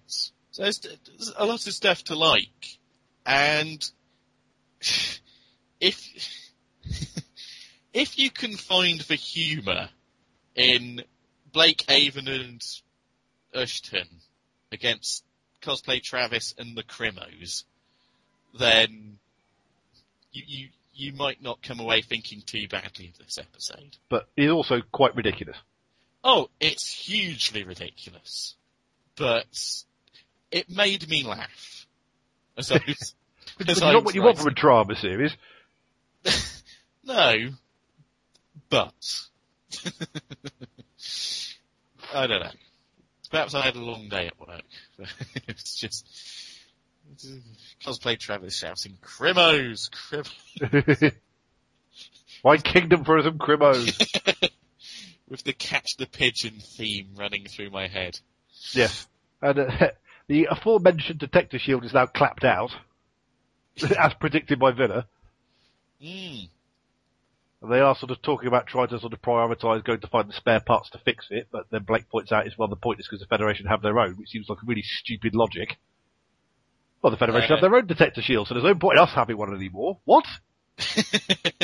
It's like, that's like saying like, oh, the Klingons have got their own cloaking device, so we don't need one anymore. What? it is a bit wonky, log- logistically wise. Yeah, other than that, it's just, you know, the girls are stuck on the bridge, again, Yep. doing nothing, except possibly calling their agents. I mean, the last four episodes, Cally has stayed on the ship. At least the last four. I was about to say even pressure point, but yeah. yeah, yeah, she's the only one who stays on board ship in pressure point. Jen has been, been just stayed on the ship the last three. Mm. And it doesn't make any bastard sense, because, you know, if you need somebody to keep surveillance on somebody you think might be dangerous, why the hell would you send for Vila? like you said, if there isn't a door that needs opening, so, Yeah. wow, I, have a trained smuggler, Yep. I have a trained freedom fighter, Mm-hmm. or I have a cowardly dick who's good at opening doors. and who falls asleep when he's meant to be doing surveillance. And it's not the first time Vila's fallen asleep while he's meant to be sort of keeping an eye out. Yeah. But it was it even in this episode when there's the when the message first comes in. Yeah, he's asleep. place oh, what what was that, Vila? Oh, probably nothing for us. I don't know, I was asleep. Yeah. well, it's not the web It's not the web. I'll give you that. It's not the web, but because it's not shit. yes, but but it's a couple of steps up from the web, but it's it's not great. I don't think. It doesn't hit the heights. I, I'm saying probably the best thing about it was the fact that it, for the first time we get a bloody great space battle in ages. I mean, not I think the last big Mm. space battle we had was Redemption, Yeah, and even and even that wasn't on the scale that this is at. I mean, like it, it's the first time you see they've committed more than three pursuit ships, like twenty of the things coming at them. Yeah. And it really is a sense of the stakes being raised. And it's just such a shame because obviously, yeah, this space commander's like good at committing lots of ships. He's going at them quite hard and everything.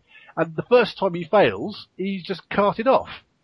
It's like, what, why didn't Servalan do that with Travis every time he failed? Travis has come, you know, a lot less close to catching Blake and still been allowed to have another crack at it. So this guy's come a hair's breadth away, you know, and it's just like, well, let him reformulate the plan and go at him again for God's sake. Eh, perhaps she was just in a bad mood. okay, so that's our sort of uh, lukewarm reception to Hostage. Should we uh, see what the feedback thinks? Ooh, go on then. Well, we have feedback from Mitchell on this one. He says, uh, this episode was great. Okay. uh, with many, with many very good points and many good battles. The Liberator's space battle, Servalan's smugness battle, Avon's inner loyalty and guilt battle, Ushton and the Crimo's fisticuffs, cosplay Travis, who was, who was in better than average form this episode versus Avon, Blake and Ushton. Uh, three minor things bothered me. One, why didn't they bring Ushton and Inga onto the crew? They could have used Ushton's moves in future fistfights. I think there's a very good reason why Inga shouldn't be on the crew. Which brings us He'll on to get taken off air. Did Blake have a thing for his cousin? I mean, I may have misfigured the relationship, but if Ushton is his uncle, then Inga is his cousin, and Jenna who was awful jealous of an incestuous relationship. And three, just shoot Travis! Servalan or Blake, one of you, just do it! Still, the cat's eyes Jenna fires off at Inga are so priceless I'm willing to let Travis live another episode. Till next month, Mitchell Thank you, Mitchell. yeah, there, there is a lot of like, basically, Jenna is bitchy space receptionist because any sort of mention of you know Inga might have you know a thing for Blake. She's like, oh, you know, she's giving a real kind of bitchy stares. Mm. Well, and if you remember, she wasn't all that keen on Cally when she first joined the crew. But uh, no, it's it's it's a shame. It's Jenna has gone from being like important female member of the crew to bitchy receptionist. Bitchy sp- Jenna Stannis, bitchy space receptionist. Ghostbusters, what do you want? the Liberators Janine Melt.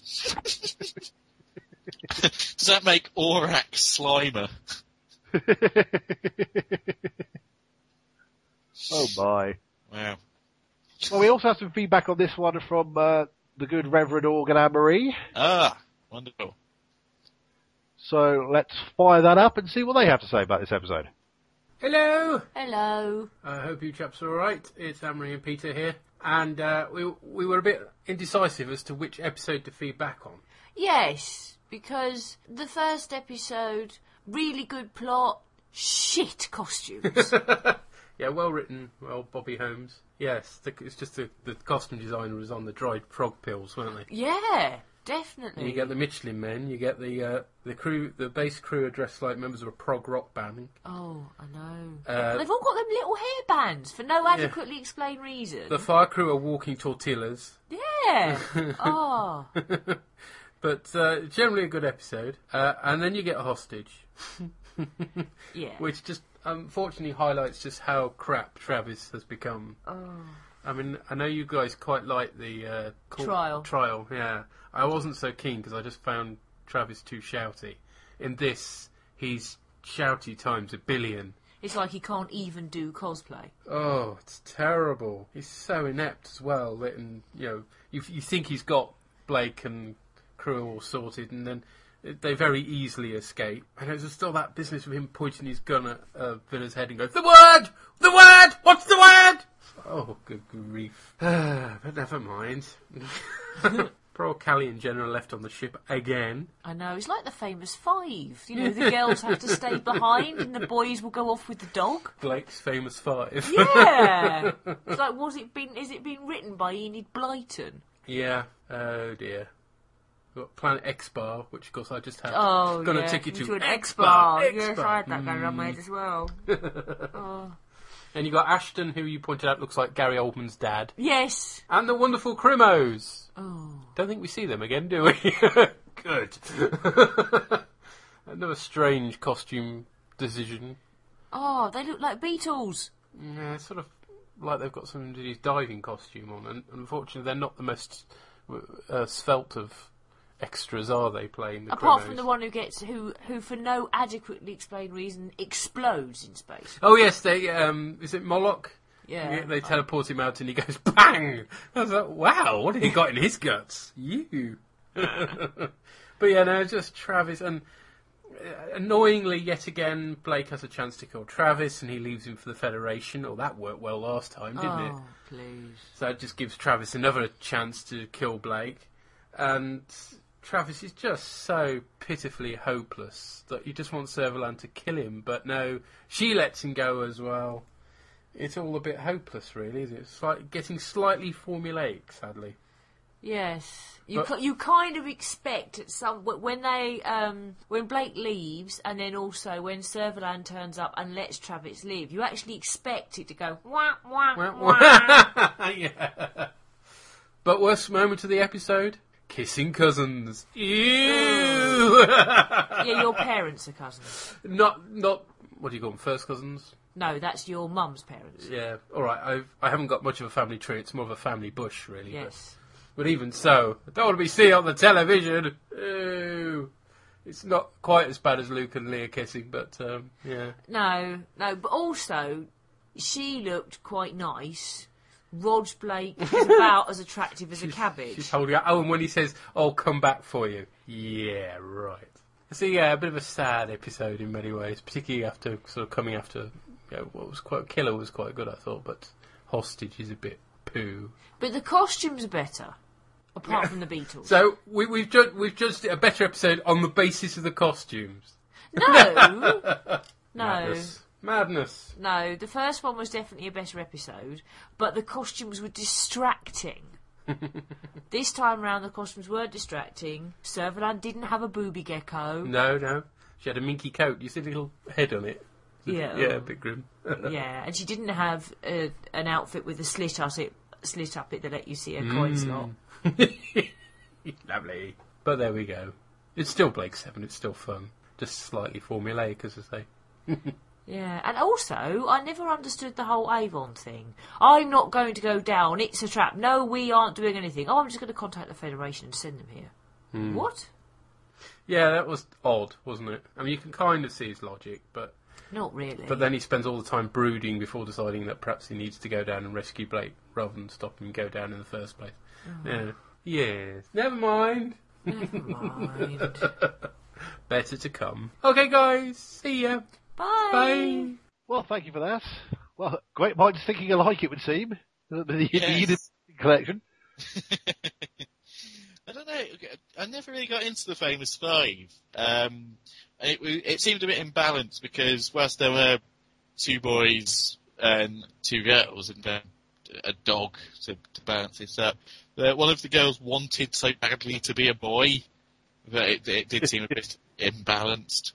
Um, so I, I, I stand by my Secret Seven metaphor, but uh, yes, it, it, it, oh, always good to hear two mentions of Enid Blyton on a.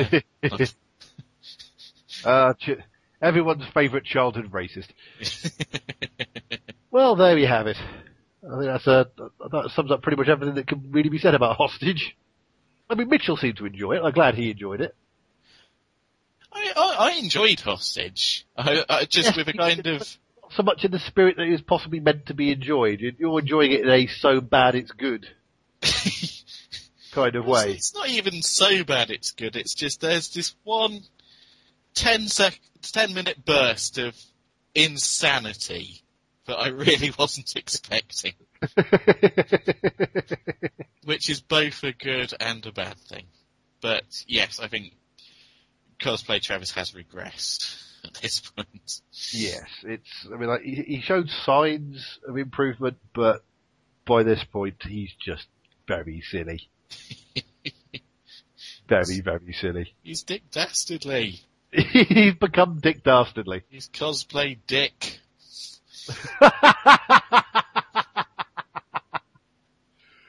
oh my. Cosplay Dick in the Crimos.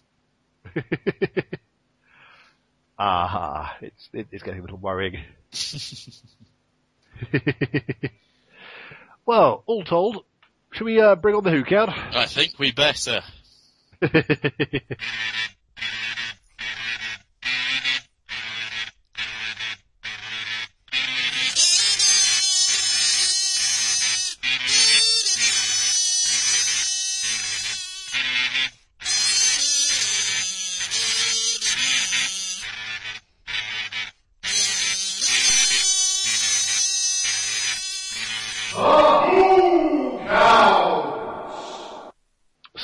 for Killer, little film on the ground, uh, Morris Barry, who played Dr. Wiler, uh, he played Toland in The Creature from the Pit, but he's also directed several Doctor Who stories. He directed uh, The Moon Base, Tomb of the Cybermen, and the, and the Dominators, which are all Patrick Troughton stories.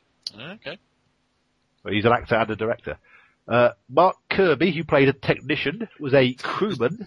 Here we go. Uh, the- what? So no, no, it's the it's the extras time. Oh, it's extras time. And uh, Adrian Varco, who played a guard, was a Coven member in the now legendary spin-off K-9 and Company. I was I was wondering, you know, whether Ushton um, was being put over so strongly in hostage that maybe he was being given a backdoor pilot of his own,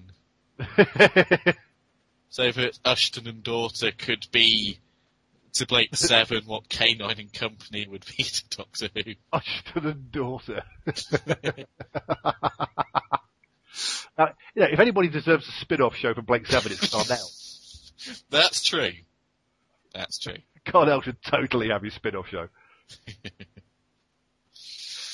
Okay, so uh, in Hostage, we have uh, the legendary Mr. John Abineri, who, who plays Ushton.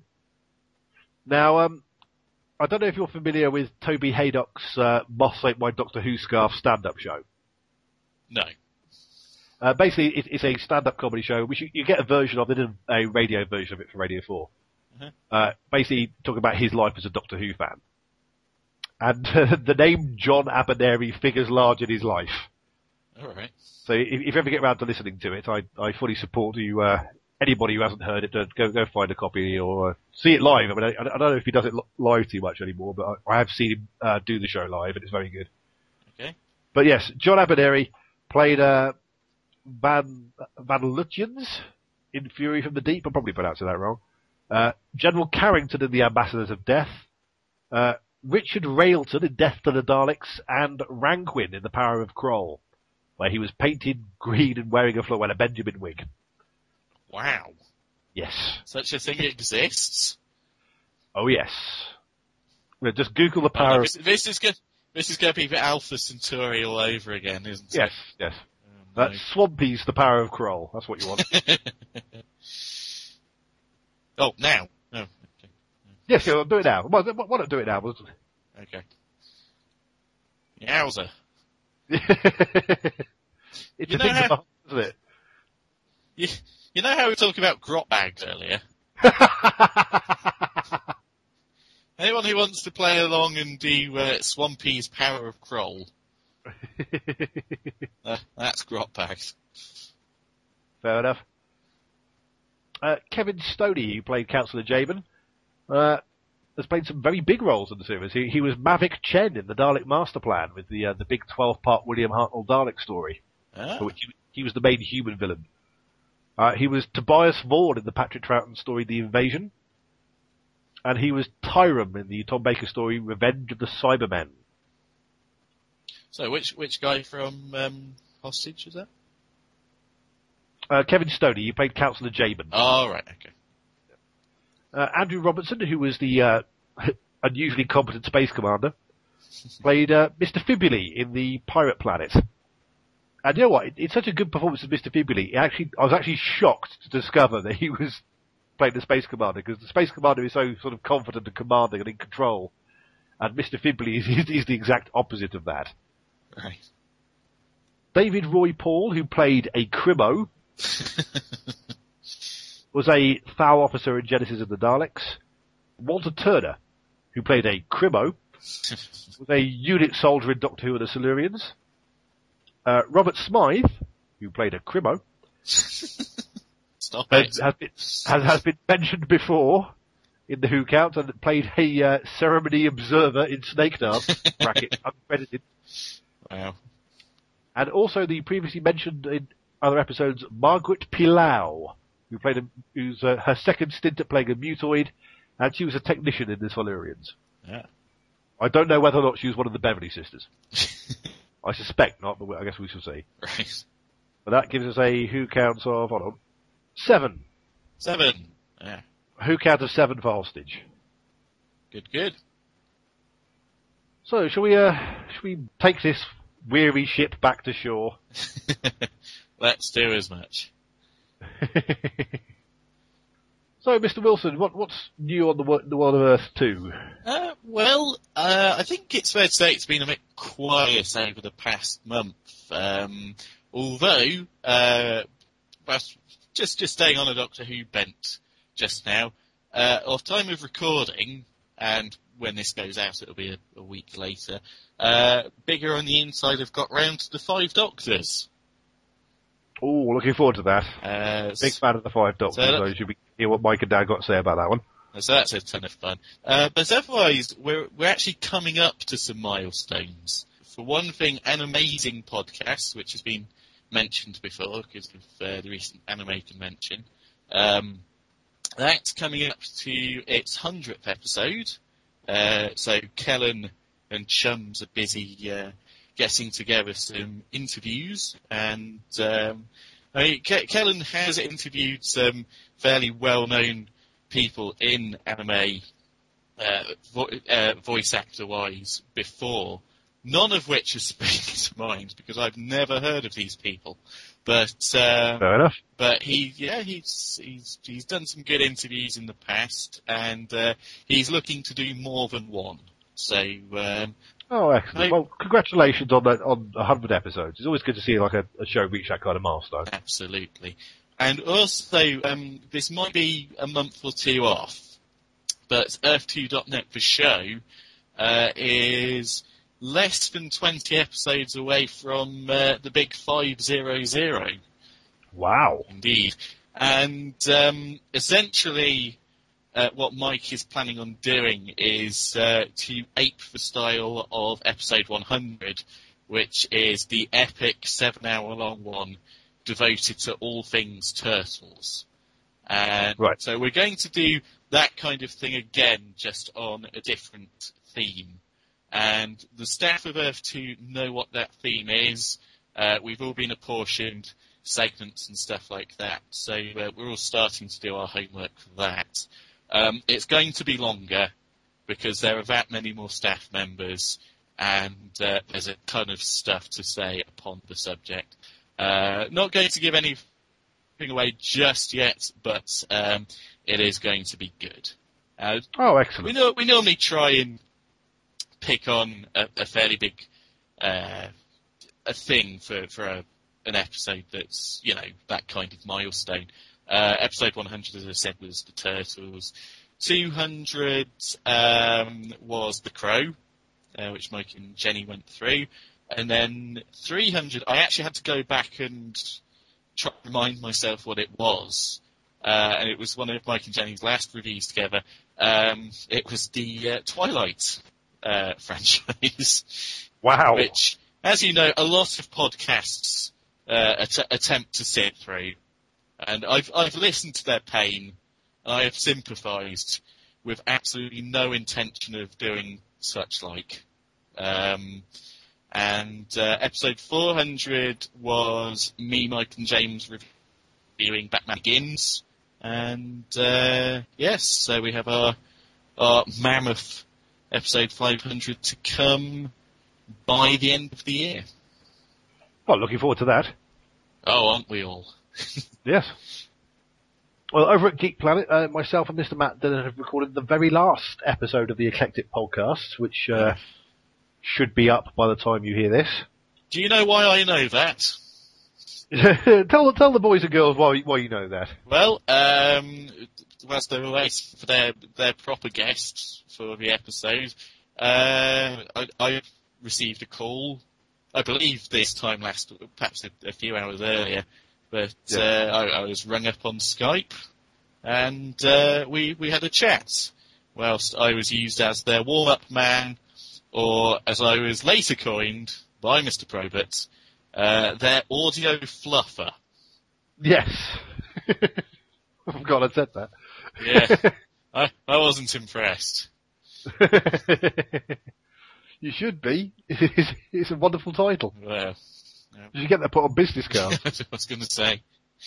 Ian Wilson, paralegal and audio fluffer. Just add it to my resume. I'll give you a reference. Okay. I will ask for it on LinkedIn. Absolutely.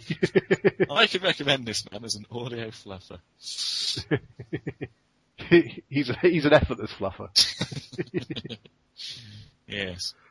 But yes, yes, we uh, we've recorded that, and um, I also uh, made a guest appearance on the Black Dog podcast recently, where we were discussing the Rocketeer Good as part of their roasted inspected segment. Mm, Well, I, I'm a huge fan of the Rocketeer. I love the Rocketeer.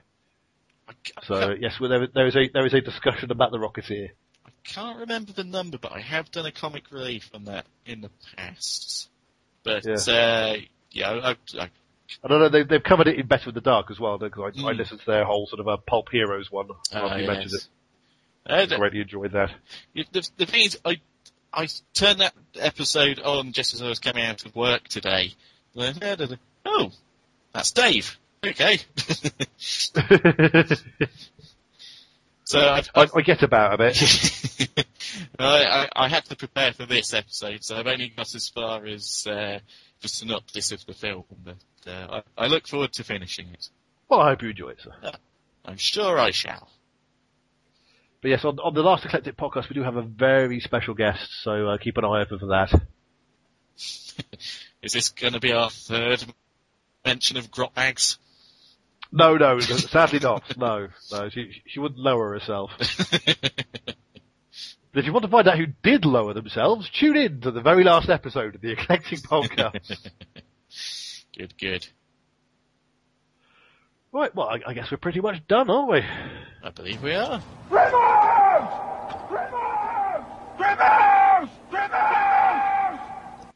Well, next time we're going to be tackling another two episodes of Blake 7. Those episodes are going to be Countdown and Voice from the Past. So, until next month, from me, Dave Probert, And me, Ian Wilson. thank you for listening to Shaker Blake.